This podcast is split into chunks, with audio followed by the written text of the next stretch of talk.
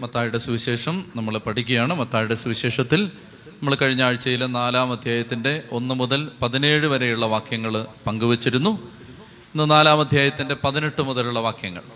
മത്തായുടെ സുവിശേഷം നാലാം അധ്യായത്തിന്റെ പതിനെട്ട് മുതലുള്ള വാക്യങ്ങൾ. അവൻ ഗലിയിലെ കടൽ തീരത്തുകൂടി നടക്കുമ്പോൾ കടലിൽ വലവീശിക്കൊണ്ടിരുന്ന രണ്ട് സഹോദരന്മാരെ കണ്ടു. പത്രോസ് എന്ന് വിളിക്കപ്പെടുന്ന ഷെമയോൻ സഹോദരൻ അന്ത്രയോസ് അവർ മീൻപിടുത്തക്കാരായിരുന്നു. അവൻ അവരോട് പറഞ്ഞു എന്നെ അനുഗമിക്കുക ഞാൻ നിങ്ങളെ മനുഷ്യരെ പിടിക്കുന്നവരാക്കാം. തൽക്ഷണം അവർ വലകൾ ഉപേക്ഷിച്ച് അവനെ അനുഗമിച്ചു. അവർ അവിടെ നിന്ന് മുന്നോട്ട് നീങ്ങിയപ്പോൾ വേറെ രണ്ട് സഹോദരന്മാരെ കണ്ടു. ശബദീപുത്രന്മാരായ യാക്കൂബും സഹോദരൻ യോഹന്നാനും. അവർ പിതാവുമൊത്ത് വഞ്ചിയിലിരുന്ന് വല നന്നാക്കുകയായിരുന്നു. അവരെയും അവൻ വിളിച്ചു. തൽക്ഷണം അവർ വഞ്ചി ഉപേക്ഷിച്ച് പിതാവിനെയും വിട്ട് അവനെ അനുഗമിച്ചു. ഇവിടെ രണ്ട് മൂന്ന് കാര്യങ്ങൾ നമ്മൾ മനസ്സിലാക്കാനുള്ളത്. കർത്താവ് ശിഷ്യന്മാരെ വിളിക്കുന്ന ഭാഗം അവിടെ നമ്മൾ കാണുന്നത് അവിടെ ഒരു വാക്ക് ആവർത്തിക്കപ്പെടുന്നുണ്ട്. ആ ആവർത്തിക്കപ്പെടുന്ന വാക്ക് ഇതാണ് കണ്ടു എന്ന് പറയുന്നൊരു വാക്ക്. അത് ബൈബിളിൽ ദൈവം ആരെയെങ്കിലും വിളിക്കുമ്പോൾ സാധാരണയായി നമ്മൾ ഈ വാക്ക് അവിടെ കാണാറുണ്ട്. ഞാൻ ചില ഉദാഹരണങ്ങൾ കാണിച്ചു തരാം.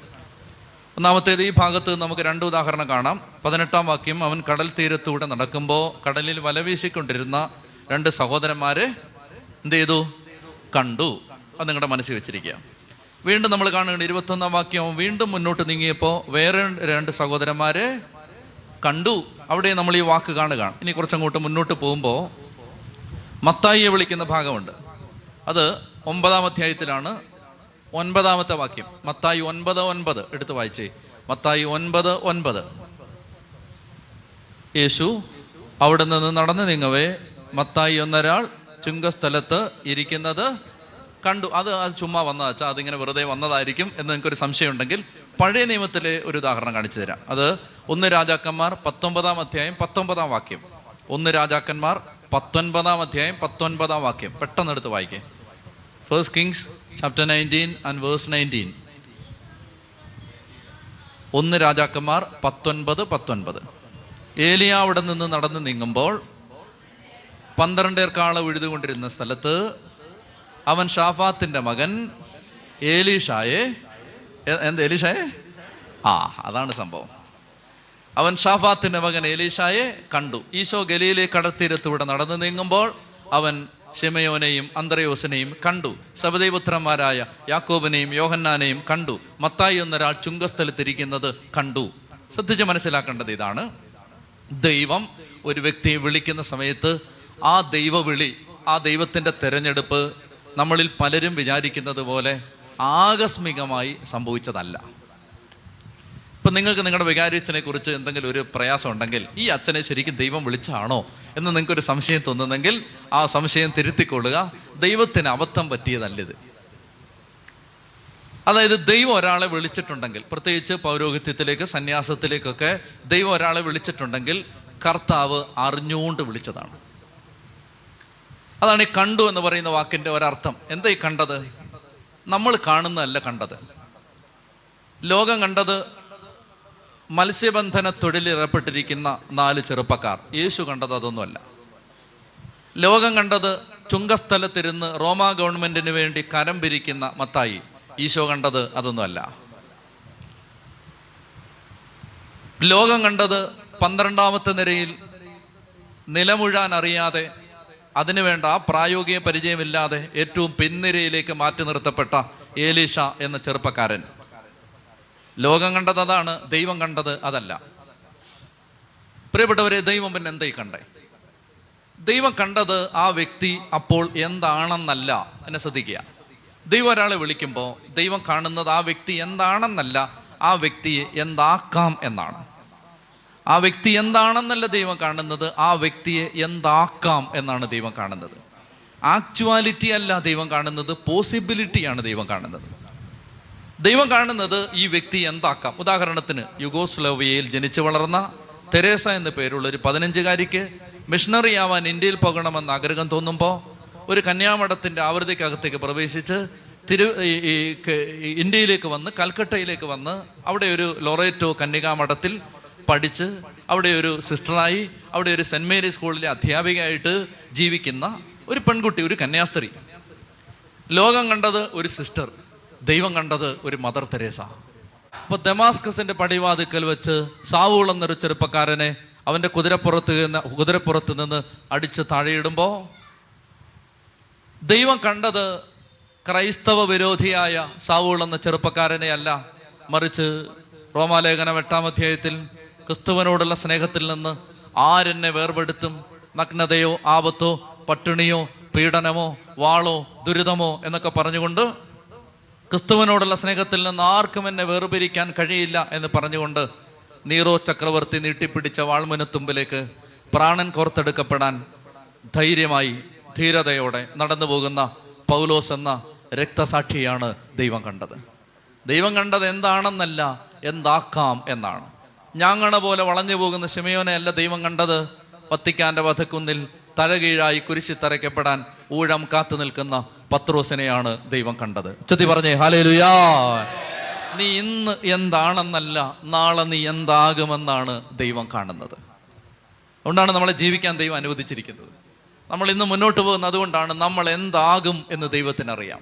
എന്താക്കാം എന്ന് ദൈവത്തിനറിയാം. പ്രിയപ്പെട്ടവരെ അതുകൊണ്ട് ഈ മത്സ്യബന്ധന തൊഴിലാളികളെ വിളിക്കുമ്പോൾ ലോകത്തിന്റെ കണ്ണിൽ അവർ നിസാരരാണ്.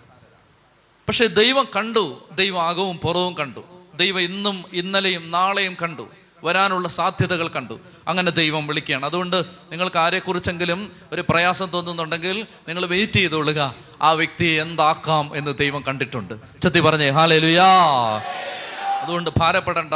ആരെങ്കിലും തിരഞ്ഞെടുക്കപ്പെട്ട ജീവിതങ്ങളിൽ ആരുടെയെങ്കിലും ജീവിതം നിങ്ങൾക്ക് അത്ര നല്ലതായിട്ട് തോന്നുന്നില്ലെങ്കിൽ പ്രാർത്ഥിച്ചോളുക ദൈവം ഈ വ്യക്തിയെ മാറ്റിമറിക്കാൻ പോകുന്ന വഴികൾ ദൈവം കണ്ടിട്ടുണ്ട്.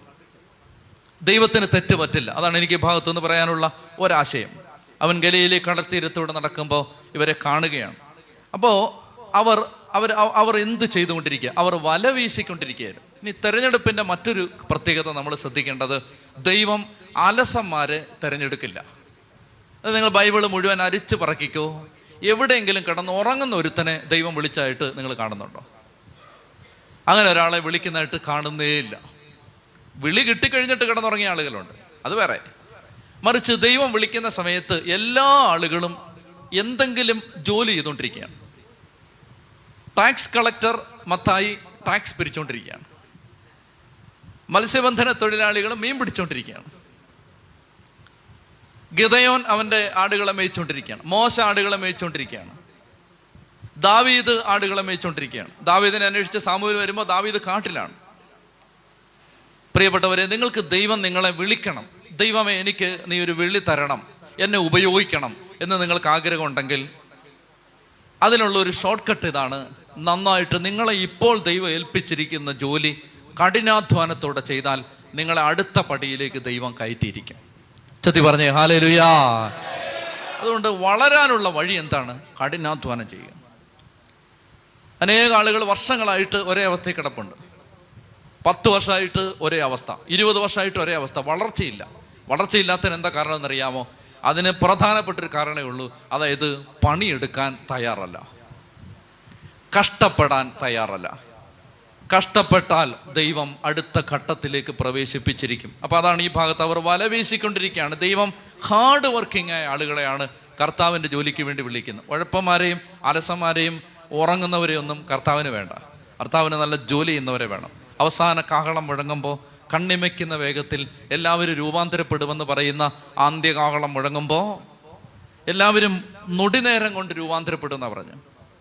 ക്ഷണനേരം കൊണ്ട് രൂപാന്തരപ്പെടുന്ന ആ സമയത്ത് ആ സമയത്തിന് വേണ്ടി ഭൂമിയെ ഒരുക്കുമ്പോൾ അവസാന റൗണ്ട് കളി ദൈവം കളിക്കുമ്പോൾ അവസാനത്തെ ആവനാഴിയിലെ അവസാനത്തെ അസ്ത്രങ്ങളും പുറത്തെടുക്കുമ്പോൾ അതാണ് ഈ കാലം.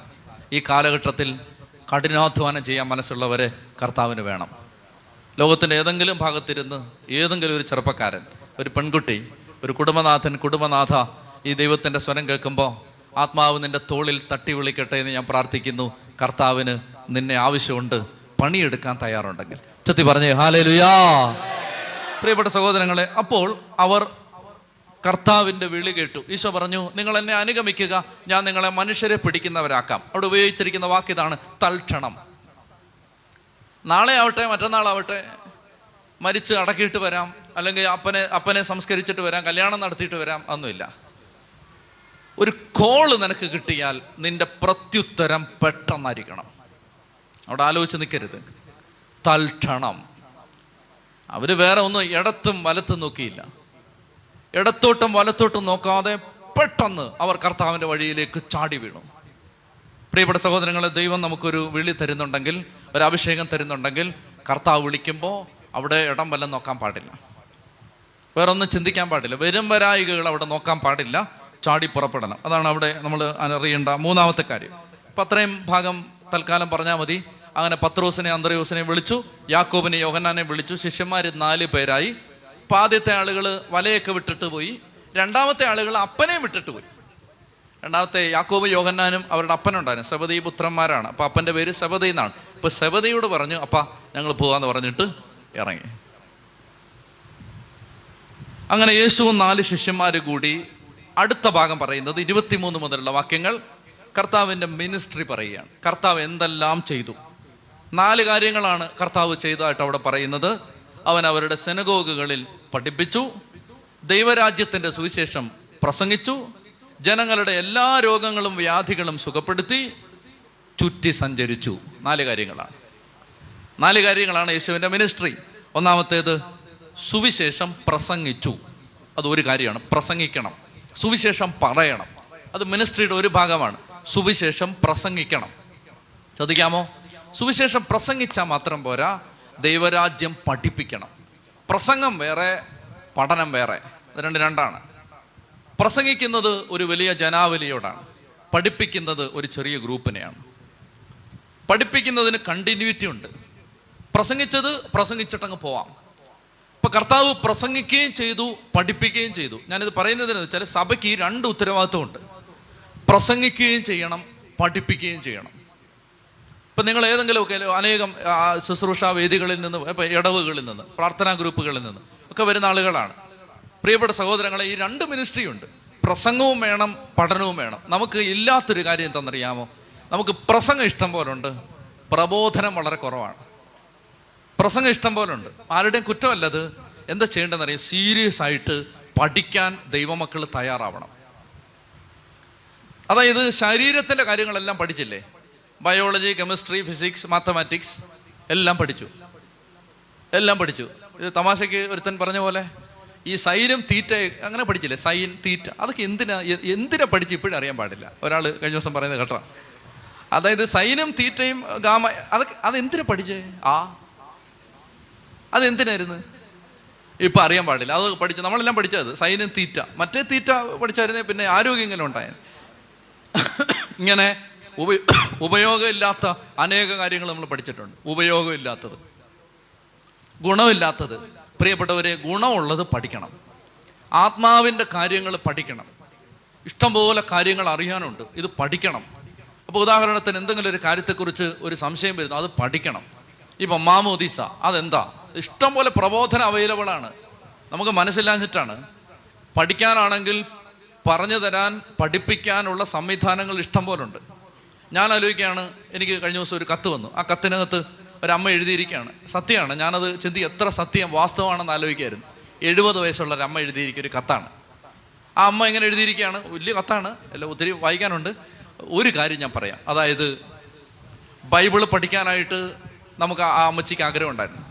അങ്ങനെ ഇരിക്കുമ്പോഴാണ് ഇത് ബൈബിൾ പഠിപ്പിക്കാൻ തുടങ്ങി. അന്നേരമാണ് ഇത് അംബാനി മുകേഷ് അംബാനി ജിയോ ഇറക്കുന്നത്. നല്ല ചോദിക്കുക ആ അമ്മച്ചി ഡാനിലച്ഛനും നന്ദി പറഞ്ഞു അംബാനിക്കും നന്ദി പറഞ്ഞു. അതായത് ഇന്റർനെറ്റ് അപ്പോൾ എല്ലാ എല്ലാ കമ്പനികളും അവരുടെ ഇന്റർനെറ്റ് സൗകര്യം ഉപയോഗിക്കാനുള്ള അതിന്റെ നിരക്കുകൾ കുറച്ചു. എന്നോട് കഴിഞ്ഞ ദിവസം ഞാനൊരു സ്ഥലത്ത് ചെന്നപ്പോൾ അവിടുത്തെ വികാരിച്ചൻ പറയുകയാണ് അച്ഛാ എനിക്ക് അത്ഭുതമുണ്ട്. കാരണം ഞാനിങ്ങനെ വണ്ടി ഓടിച്ചു പോകുമ്പോൾ ഇങ്ങനെ വണ്ടി നിർത്തിയിട്ട് കൺവെൻഷൻ കൊണ്ട് വരണേ എന്ന് വെ- അച്ഛന്റെ സഭയപ്പെട്ട ആളല്ല വേറൊരു സഭയപ്പെട്ട ഒരു അമ്മച്ചിയോട് പറയുമ്പോൾ ആരാണ് വരുന്നത്? ഡാനിലച്ഛന വരുന്നത്? ഞാൻ അച്ഛനെ യൂട്യൂബിൽ കാണാറുണ്ടെന്ന് ഒരമ്മച്ചി. അച്ഛൻ പറയാണ് അയ്യോ അമ്മച്ചി യൂട്യൂബ് കാണാറുണ്ടെന്ന് അച്ഛനെ അത്ഭുതപ്പെട്ട് പറയും. അപ്പോൾ ഞാനും ആലോചിക്കണം ദൈവമേ നമ്മുടെ ഈ ബൈബിൾ ക്ലാസ്സിൽ പങ്കെടുക്കുന്ന ഒരു തൊണ്ണൂറ്റെട്ട് ശതമാനം അമ്മച്ചിമാരാണ്. അതായത് വീട്ടിലൊക്കെ ഇരുന്ന് ഇതെല്ലാം പഠിച്ചുകൊണ്ടിരിക്കുകയാണ് പ്രിയപ്പെട്ട സഹോദരങ്ങളെ അതായത് ദൈവം എല്ലാ സൗകര്യങ്ങളും തന്നിരിക്കുകയാണ്. ഞാൻ ആലോചിക്കുക ഈ കമ്പനികൾ മുകേഷ് അംബാനിയെ കാണുകയാണെങ്കിൽ ഒരു താങ്ക്സ് പറയണം. നിങ്ങൾ അതിൽ കാണുകയാണെങ്കിൽ ഒരു താങ്ക്സ് പറയണം. അതായത് ഞാൻ സീരിയസ് ആയിട്ട് പറയുകയാണ്. അതായത് വീട്ടിലിരുന്ന് ദൈവോചനം കേൾക്കാൻ നമുക്ക് അതേസമയം യൂറോപ്പിലായിരുന്നെങ്കിൽ ഒരു കാലത്ത് നമ്മൾ ഇതെല്ലാം യൂട്യൂബിൽ അപ്ലോഡ് ചെയ്തുകൊണ്ടിരുന്ന കാലത്ത് ഈ ശുശ്രൂഷകളെല്ലാം സംബന്ധിച്ചുകൊണ്ടിരുന്നത് വിദേശത്തുള്ള ആളുകളാണ്. ഇന്ന് നാട്ടിലുള്ള ആളുകളാണ്. കാരണം നാട്ടിൽ ഇന്റർനെറ്റ് ഫെസിലിറ്റി അവൈലബിളായി അതിന്റെ സൗകര്യം നിരക്കുകൾ കുറഞ്ഞു. ഇതെല്ലാം ദൈവം ഒരുക്കുന്നതായിട്ടാണ് ആ അമ്മച്ചി എഴുതിയിരിക്കുന്നത് ഞാനും അങ്ങനെ വിശ്വസിക്കാം. ഇതെല്ലാം ദൈവം ഒരുക്കുകയാണ്. ഓരോ സമയത്തും കർത്താവ് എല്ലാം ഒരുക്കുകയാണ്. വേണ്ട സൗകര്യങ്ങളെല്ലാം തരികയാണ്. അപ്പം ഇതെല്ലാം പ്രയോജനപ്പെടുത്തണം. അങ്ങനെ പഠിക്കണം. കർത്താവിന്റെ ഒരു മിനിസ്ട്രി എന്ന് പറഞ്ഞാൽ ടീച്ചിങ് ആയിരുന്നു. എന്നിട്ട് എന്നെ ചെയ്യേണ്ടതെന്ന് അറിയാമോ ഓരോ ഗ്രൂപ്പുകൾ പഠിപ്പിക്കണം. ചെറിയ ചെറിയ ഗ്രൂപ്പുകളിൽ ഇതെല്ലാം പഠിപ്പിക്കണം. ഇങ്ങനെയുള്ള ഇത് ഞാൻ പറയുന്ന പഠിപ്പിക്കണമെന്നൊന്നുമില്ല. ഇതിനേക്കാളും നന്നായിട്ട് പഠിപ്പിക്കാൻ പറ്റുന്ന ആളുകളാണ് നിങ്ങൾ. നന്നായിട്ട് പഠിപ്പിക്കണം. പല സ്ഥലങ്ങളിൽ എന്നോട് നോർത്ത് ഇന്ത്യ എന്നൊരു അച്ഛൻ വിളിച്ചു ചോദിച്ചു ഞാനിതെല്ലാം ഹിന്ദി അച്ഛൻ ഈ പറയുന്നതെല്ലാം ഹിന്ദിയിലാക്കി ഞാൻ പഠിപ്പിക്കട്ടെ. ഞാൻ പറയും എന്തിനു ചോദിക്കുന്നു? അങ്ങ് ചോദിക്കുക ആ ചോദ്യം പോലും അപ്രസക്തമാണ്. കാരണം നമുക്കിത് നമ്മളിത് ഒറിജിനലായിട്ട് രാവിലെ ഇരുന്ന് ഉണ്ടാക്കിയെടുക്കുന്നതല്ലോ ഇതൊക്കെ ആരൊക്കെയോ പറഞ്ഞതും കേട്ടതും എഴുതിയതും വായിച്ചതും ഒക്കെയാണ് നമ്മൾ ഈ പറഞ്ഞുകൊണ്ടിരിക്കുന്നത്. അപ്പം നമ്മളെ മൂട്ടിച്ചെടുത്താണിത്. അങ്ങനെയാണെങ്കിൽ പിന്നെ നമ്മുടെ ഇന്ന് മൂട്ടിക്കുന്നതിന് കുഴപ്പമുണ്ടോ? ചുറ്റി പറഞ്ഞേ ഹാലേലുയാ. പ്രിയപ്പെട്ട സഹോദരങ്ങളെ അതുകൊണ്ട് ഇതെല്ലാം പഠിപ്പിക്കണം. എല്ലാം പഠിപ്പിക്കണം. ഇപ്പം നിങ്ങൾ കൂട്ടായ്മകൾ എനിക്ക് വളരെ സന്തോഷമുള്ളൊരു കാര്യം പറഞ്ഞു വന്നുകൊണ്ട് വിഷയമായിട്ട് ബന്ധമില്ലെങ്കിലും അതായത് ഈ ചില സ്ഥലങ്ങളിൽ ആളുകൾ ഒരുമിച്ചിരുന്ന് പഠിക്കുന്നുണ്ട്. ഈ ദിവസം നമ്മൾ ഇവിടെ ഇരിക്കുന്ന പോലെ തന്നെ ടെലിവിഷൻ സ്ക്രീനിന്റെ മുമ്പിലിരുന്ന് ഇപ്പോൾ ഈ സമയത്ത് ചില വ്യക്തികൾ ഇത് പഠിക്കുന്നുണ്ട് ലൈവായിട്ട്. അപ്പോൾ ഒരു താല്പര്യം പരിശുദ്ധാത്മ കൊടുക്കുകയാണ്. അപ്പോൾ കർത്താവിന്റെ ഒരു മിനിസ്ട്രിയാണ് പ്രസംഗം മറ്റൊരു മിനിസ്ട്രിയാണ് ടീച്ചിങ്. മൂന്നാമത്തേത് സുഖപ്പെടുത്തി. അത് വേറൊരു മിനിസ്ട്രിയാണ് ഹീലിംഗ് അതായത് കർത്താവിന്റെ അടുത്ത് വന്ന ആളുകളെ മാനസിക ശാരീരിക ആത്മീയ പ്രശ്നമുള്ളവരെ അവരുടെ പ്രശ്നം എന്താണെന്നറിഞ്ഞ് കർത്താവ് സുഖപ്പെടുത്തിക്കൊണ്ടിരുന്നു. അനേകം ആളുകളെ. എല്ലാവരെയും സുഖപ്പെടുത്തി എന്ന് അറിയില്ല. പക്ഷേ അനേകം ആളുകൾക്ക് കർത്താവ് സൗഖ്യം കൊടുത്തുകൊണ്ടേയിരുന്നു. മറ്റൊന്ന് കർത്താവിന്റെ മിനിസ്ട്രിയാണ് ചുറ്റി സഞ്ചരിച്ചു. ചുറ്റി സഞ്ചരിച്ചു എന്ന് പറഞ്ഞാൽ പല സ്ഥലങ്ങളിൽ കർത്താവ് സുവിശേഷം പ്രസംഗിച്ചു. പല ഇടങ്ങളിൽ ദൈവരാജ്യ ശുശ്രൂഷ ചെയ്തു. ഇങ്ങനെ നാല് കാര്യങ്ങളാണ് നമ്മളവിടെ വായിക്കുന്നത്. ഇരുപത്തിനാലാം വാക്യം അവന്റെ കീർത്തി അവന്റെ പേര് സിറിയായിലെങ്ങും വ്യാപിച്ചു. എല്ലാ രോഗികളെയും വിവിധ വ്യാധികളാലും വ്യഥകളാലും അവശരായവരെയും പിശാജ് ബാധിതർ അപസ്മാര രോഗികൾ തളർവാദക്കാർ എന്നിവരെയും അവൻ അവർ അവന്റെ അടുത്ത് കൊണ്ടുവന്നു. അവ എന്നിട്ട് വലിയ ജനക്കൂട്ടങ്ങൾ അവനെ അനുഗമിച്ചു. നാലാം അധ്യായം തീരുകയാണ്. വളരെ പ്രധാനപ്പെട്ട ഇനി രണ്ട് മൂന്ന് അധ്യായങ്ങളാണ്. അതായത് നമ്മൾ കുറേ ആഴ്ചകൾ എടുക്കും ഇത് തീരാൻ വേണ്ടി. അഞ്ച് ആറ് ഏഴ് അധ്യായങ്ങൾ തീരാൻ ചിലപ്പോൾ മാസങ്ങളെടുക്കും കാരണം ഇനിയും നമ്മൾ യഥാർത്ഥത്തിന്റെ പുതിയ നിയമത്തിന്റെ പ്രബോധനങ്ങളിലേക്ക് വരാൻ പോവുകയാണ്. അതിന് ആമുഖമായിട്ട് രണ്ട് മൂന്ന് കാര്യങ്ങൾ നന്നായിട്ട് ശ്രദ്ധിക്കണം. വെറുതെ ഇരിക്കരുത് നന്നായിട്ട് ശ്രദ്ധിക്കണം. ഒന്നാമത്തേത് കർത്താവ് മലമുകളിലേക്ക് കയറി. അഞ്ചാമത്തെ ഒന്നാം വാക്യം ജനക്കൂട്ടത്തെ കണ്ടപ്പോൾ ഈശോ മലയിലേക്ക് കയറി അവിടെ ഇരുന്ന് അവരെ പഠിപ്പിക്കാൻ തുടങ്ങി. എന്നെ ശ്രദ്ധിച്ചേ? മോശ പഴയ നിയമം നൽകി. മോശ പഴയ നിയമം നൽകാൻ ഒരു മലയിലേക്ക് കയറിയാണ് ഈ നിയമം വാങ്ങിച്ചത്. മനസ്സിലാവുന്നുണ്ടോ? ആ നിയമമാണ് പഴയ നിയമം. ആ നിയമം അസാധുവാവുകയാണ്. ആ നിയമം കാലഹരണപ്പെടുകയാണ്. അതിന് പകരം കർത്താവ് ഒരു പുതിയ നിയമം കൊണ്ടുവരികയാണ്. പുതിയ നിയമം. എന്ന് പറഞ്ഞാൽ ആ നിയമത്തിന്റെ പോരായ്മകളെല്ലാം തിരുത്തി ഒരു പുതിയ നിയമം എസ്റ്റാബ്ലിഷ് ചെയ്യുകയാണ്. ഈശോ വിശുദ്ധ നന്നായിട്ട് ശ്രദ്ധിക്കണം. ഈശോ വിശുദ്ധ കുർബാന സ്ഥാപിച്ച സമയത്ത് ഈശോ പറഞ്ഞു പുതിയ ഉടമ്പടിയിലെ എന്റെ രക്തമാണ്. The blood of the new covenant പുതിയ ഉടമ്പടി. ഇതൊരു പുതിയ ഉടമ്പടിയാണ്. പഴയ ഉടമ്പടി ഏതാണ്? അതാണ് സീനായ ഉടമ്പടി. നമ്മൾ പഠിച്ചുകൊണ്ട് വരുന്ന അതാണ്. നമ്മൾ അതിലേക്ക് എത്തും. അതാണ് പഴയ ഉടമ്പടി. ദൈവം ഇസ്രായേൽ ജനവുമായി ഒരിക്കൽ ഏർപ്പെട്ട ഉടമ്പടി. പഴയ ഉടമ്പടി. എന്നാൽ ദൈവം ഒരു പുതിയ ഉടമ്പടി സ്ഥാപിക്കുകയാണ്. ശ്രദ്ധിക്കുക പുതിയ ഉടമ്പടി പഴയ ഉടമ്പടി അസാധുവാക്കിക്കൊണ്ട് ദൈവം ഒരു പുതിയ ഉടമ്പടി സ്ഥാപിക്കുകയാണ് യേശുവിലൂടെ. സീനായി മലയിൽ വെച്ച് ദൈവം സ്ഥാപിച്ച പഴയ ഉടമ്പടിക്ക് പകരം ഒരു പുതിയ ഉടമ്പടി കർത്താവ് സ്ഥാപിക്കുകയാണ്. പുതിയ ഉടമ്പടി ആ പുതിയ ഉടമ്പടിയിൽ പഴയ ഉടമ്പടിയിൽ നമ്മൾ ഇതെല്ലാം കാണും പിന്നീട് പഴയ ഉടമ്പടി അതിനെ സ്ഥിരീകരിച്ചത് രക്തം തളിച്ചാണ്. കാളക്കിടാവിന്റെ രക്തം തളിച്ച് ആ പഴയ ഉടമ്പടി ഉറപ്പിച്ചു. പഴയ ഉടമ്പടി രക്തം തളിച്ചുറപ്പിച്ച പോലെ പുതിയ ഉടമ്പടി രക്തം തളിച്ചുറപ്പിക്കുകയാണ് സെഹിയോൻ മാളികയിൽ. ഇത് പുതിയ ഉടമ്പടിയിലെ എന്റെ രക്തമാണെന്ന് പറയുന്നത് അതുകൊണ്ടാണ്.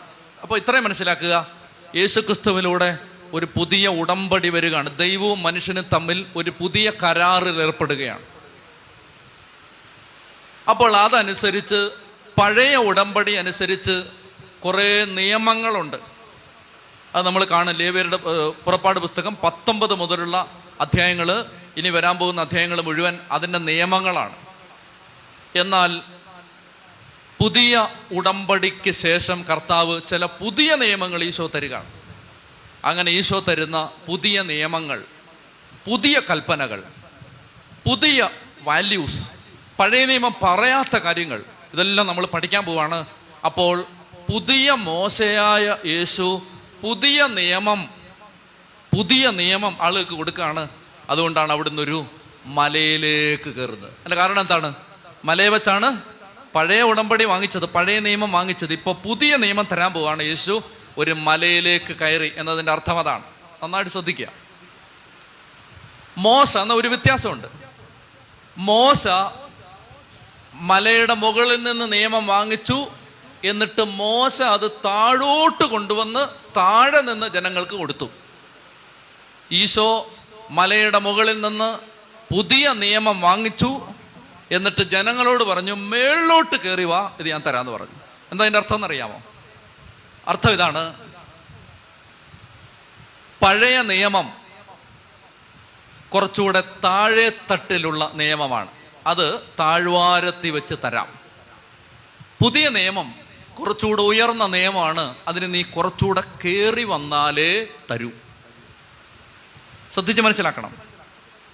താഴെ നിന്നാൽ ഈ നിയമം നിനക്ക് മനസ്സിലാവില്ല. താഴെ നിന്നാൽ മനസ്സിലാവുന്ന നിയമങ്ങളുണ്ട്. കൊല്ലരുത് വ്യഭിചാരം ചെയ്യരുത് മോഷ്ടിക്കരുത് താഴെ നിന്നാൽ പിടികിട്ടും. ആർക്കും പിടികിട്ടും. പക്ഷെ ഇനി കുറച്ച് നിയമങ്ങൾ പറയാൻ പോവാണ്. ആ നിയമം മനസ്സിലാവണമെങ്കിൽ താഴെ താഴ്വാരത്തിൽ നിന്നാ പറ്റില്ല. നീ കുറച്ചുകൂടെ വളർന്നാലേ ഇത് പിടികിട്ടൂ. കുറച്ചുകൂടെ വളർന്നാലേ ഇത് പാലിക്കാൻ പറ്റൂ. അതുകൊണ്ട് ജനക്കൂട്ടം മുകളിലേക്ക് വരുമ്പോഴാണ് ഈശോ ഈ നിയമം കൊടുക്കുന്നത്. ചത്തി പറഞ്ഞേ ഹാലേലുയാ ഹാലേലുയാ പ്രിയപ്പെട്ട സഹോദരങ്ങളെ അതായത് പിതാക്കന്മാര് ഇങ്ങനെയാണ് അതിനെ വ്യാഖ്യാനിച്ചത്. എന്റെ വ്യാഖ്യാനമല്ലത് ജോൺ ക്രിസോസ്റ്റം തെർത്തുല്യൻ തുടങ്ങിയ സഭാപിതാക്കന്മാർ ഈ ഭാഗത്തെ വ്യാഖ്യാനിക്കുമ്പോൾ അതിന് പറയുന്ന വിശദീകരണമാണിത്. അതായത് മലമുകളിലേക്ക് കയറി വന്നത്. ഈ പഴയ നിയമം പോലെ ഒരു താഴ്ന്ന നിയമമല്ല ഇത് കുറച്ചുകൂടെ കട്ടിയുള്ള നിയമമാണ്.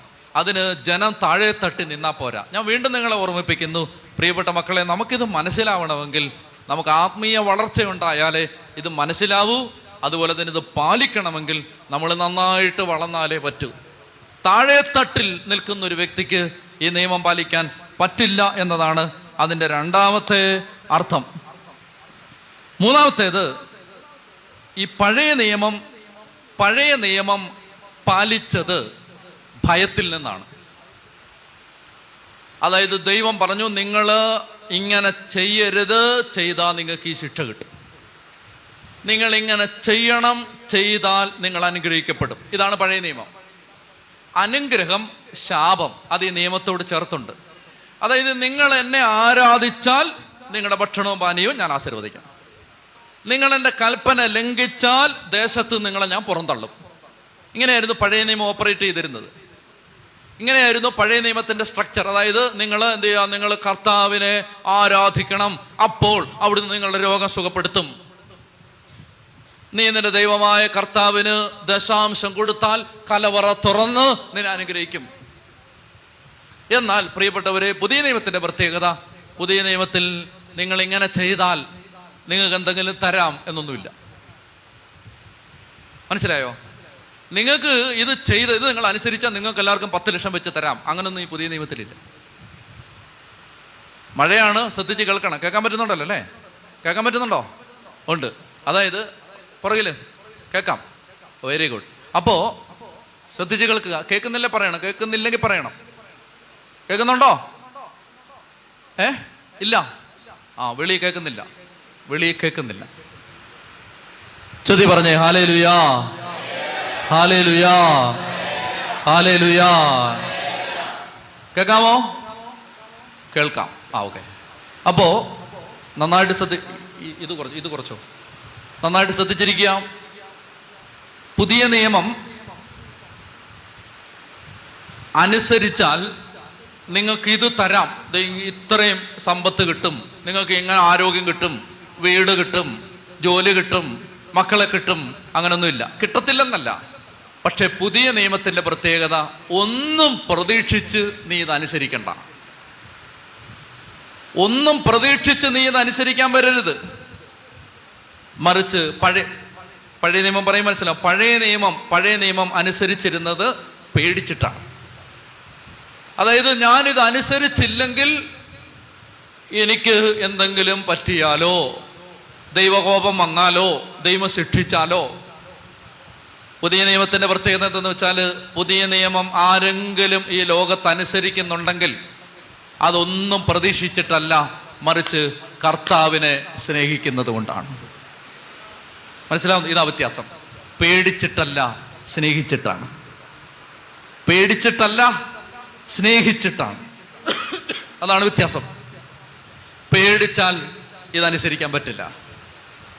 മറിച്ച് സ്നേഹിച്ചാൽ ഇതനുസരിക്കാം.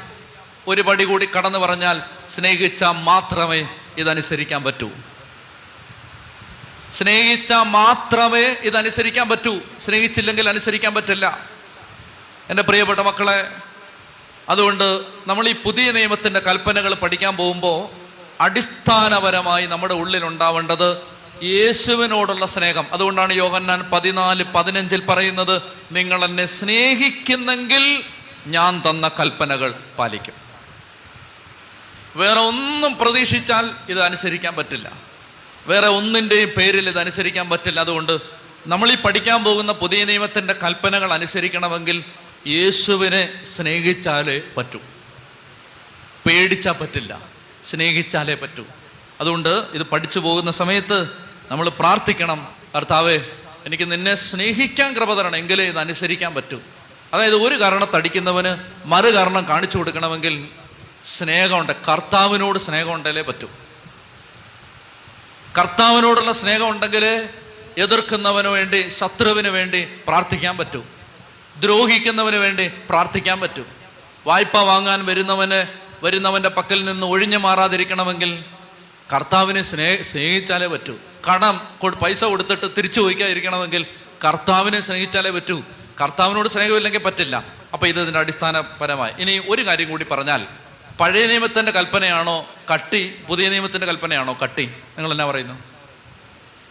ഏതാ കുറച്ചുകൂടെ റിഗ്രസ് ഏതാ കുറച്ചുകൂടെ ബുദ്ധിമുട്ട് പാലിക്കാൻ നമ്മൾ വിചാരിച്ചു വെച്ചിരിക്കുന്ന പഴയ നിയമത്തിന്റെ കൽപ്പനകളാണെന്നാണ്. അല്ല പുതിയ നിയമത്തിന്റെ കൽപ്പനകളാണ് അനുസരിക്കാൻ ബുദ്ധിമുട്ട്. പല ആളുകളും ഇങ്ങനെ പ്രബോധിപ്പിക്കുന്നുണ്ട്. അതായത് കർത്താവ് എല്ലാ നിയമങ്ങളെയും മാറ്റി. തെറ്റാണത്. കർത്താവ് നിയമങ്ങളെ കുറച്ചുകൂടെ മുറുക്കി. മറ്റേത് കൊന്നിട്ടില്ലെന്ന് പറഞ്ഞാൽ മതിയായിരുന്നു. ഇപ്പം കൊന്നിട്ടുണ്ടെന്ന് പറയണം. കാരണം കോപിച്ചിട്ടുണ്ട്. മറ്റേത് വ്യഭിചാരം ചെയ്തിട്ടില്ലെന്ന് പറഞ്ഞാൽ മതിയായിരുന്നു. ഇപ്പം വ്യഭിചാരം ചെയ്തിട്ടെന്ന് പറയേണ്ടി വരും. കാരണം ആസക്തിയോടെ സ്ത്രീയെ നോക്കിയാൽ അത് വ്യഭിചാരം. സഹോദരനെ ഭോഷ എന്ന് വിളിച്ചാൽ അതായത് അവനൊരു പൊട്ടനാണെന്ന് പറഞ്ഞാൽ അവനൊരു ഭോഷനാണെന്ന് പറഞ്ഞാൽ നീ നരകാഗ്നിക്കരെ എഴുത്തിരും ആണ്ട കിടക്കാം. മനസ്സിലാവുന്നുണ്ടോ? പ്രിയപ്പെട്ട സഹോദരങ്ങളെ ഇത് കട്ടിയാണ്. യേശുവിന്റെ പ്രബോധനങ്ങൾ ലളിതമാണെന്ന് ആരെങ്കിലും വിചാരിക്കുന്നുണ്ടെങ്കിൽ സുവിശേഷം വായിക്കാത്തത് കൊണ്ടാണ് യേശുവിന്റെ പ്രബോധനങ്ങൾ കട്ടിയാണ്. പാലിക്കാൻ പാടാണ്. പക്ഷേ സ്നേഹമുണ്ടെങ്കിൽ അത് പാലിക്കും. സ്നേഹമുള്ളവർ അത് പാലിച്ചിട്ടുണ്ട്. സ്നേഹമുള്ളത് കൊണ്ട് പലരും പാലിക്കാൻ ശ്രമിക്കുന്നുണ്ട്. ചത്തി പറഞ്ഞേ ഹാലലുയാ ഹാലലുയാ. എന്റെ പ്രിയപ്പെട്ട സഹോദരങ്ങളെ നമുക്കിനി ആ പ്രബോധനങ്ങളിലേക്ക് വരാം. ആദ്യം നമ്മൾ കാണുന്നത് സുവിശേഷ ഭാഗ്യങ്ങളാണ്. ആദ്യത്തെ അഞ്ചാം അധ്യായത്തിന്റെ ഒന്ന് മുതൽ പന്ത്രണ്ട് വരെയുള്ള വാക്യങ്ങളിൽ സുവിശേഷ ഭാഗ്യങ്ങൾ കർത്താവ് വിവരിക്കുകയാണ്. ജനക്കൂട്ടത്തെ കണ്ടപ്പോൾ യേശു മലയിലേക്ക് കയറി. അവൻ ഇരുന്നപ്പോൾ ഈശോ ഇരിക്കുകയാണ് ഇരുന്ന് പഠിപ്പിക്കുകയാണ് അധികാരത്തോടെ. അവൻ ഇരുന്നപ്പോൾ ശിഷ്യന്മാർ അവന്റെ അടുത്തെത്തി. അവൻ അവരെ പഠിപ്പിക്കാൻ തുടങ്ങി. ഒന്നാമത്തേത് ആത്മാവിൽ ദരിദ്രർ ഭാഗ്യവാന്മാർ സ്വർഗരാജ്യം അവരുടേതാണ്. ആത്മാവിൽ ദരിദ്ര ഭാഗ്യവാന്മാർ സ്വർഗരാജ്യം അവരുടേതാണ്. എന്താണ് ആത്മാവിലെ ദാരിദ്ര്യം? ഈ പുതിയ നിയമം മുഴുവൻ തുറക്കാനുള്ള താക്കോലാണ് ഈ വാക്യം. ഇത് മനസ്സിലായാൽ ന്യൂ ടെസ്റ്റമെന്റ് മനസ്സിലാവും. ഇനി നമ്മൾ പഠിക്കാൻ പോകുന്നെല്ലാം വിശ്വാസത്താലുള്ള നീതീകരണം അങ്ങനെയുള്ള വലിയ ഗഹനമായ വിഷയങ്ങളുണ്ട്. ഇതൊക്കെ കത്തോലിക്കാ സഭയും പ്രൊട്ടസ്റ്റന്റ് സഭകളും തമ്മിലുള്ള പ്രധാനപ്പെട്ട വ്യത്യാസം നീതീകരണം എന്ന് പറയുന്ന പ്രശ്നത്തെക്കുറിച്ചുള്ള രണ്ട് അഭിപ്രായമാണ് എങ്ങനെയാണ് ഒരാൾ നീതീകരിക്കപ്പെടുന്നത്?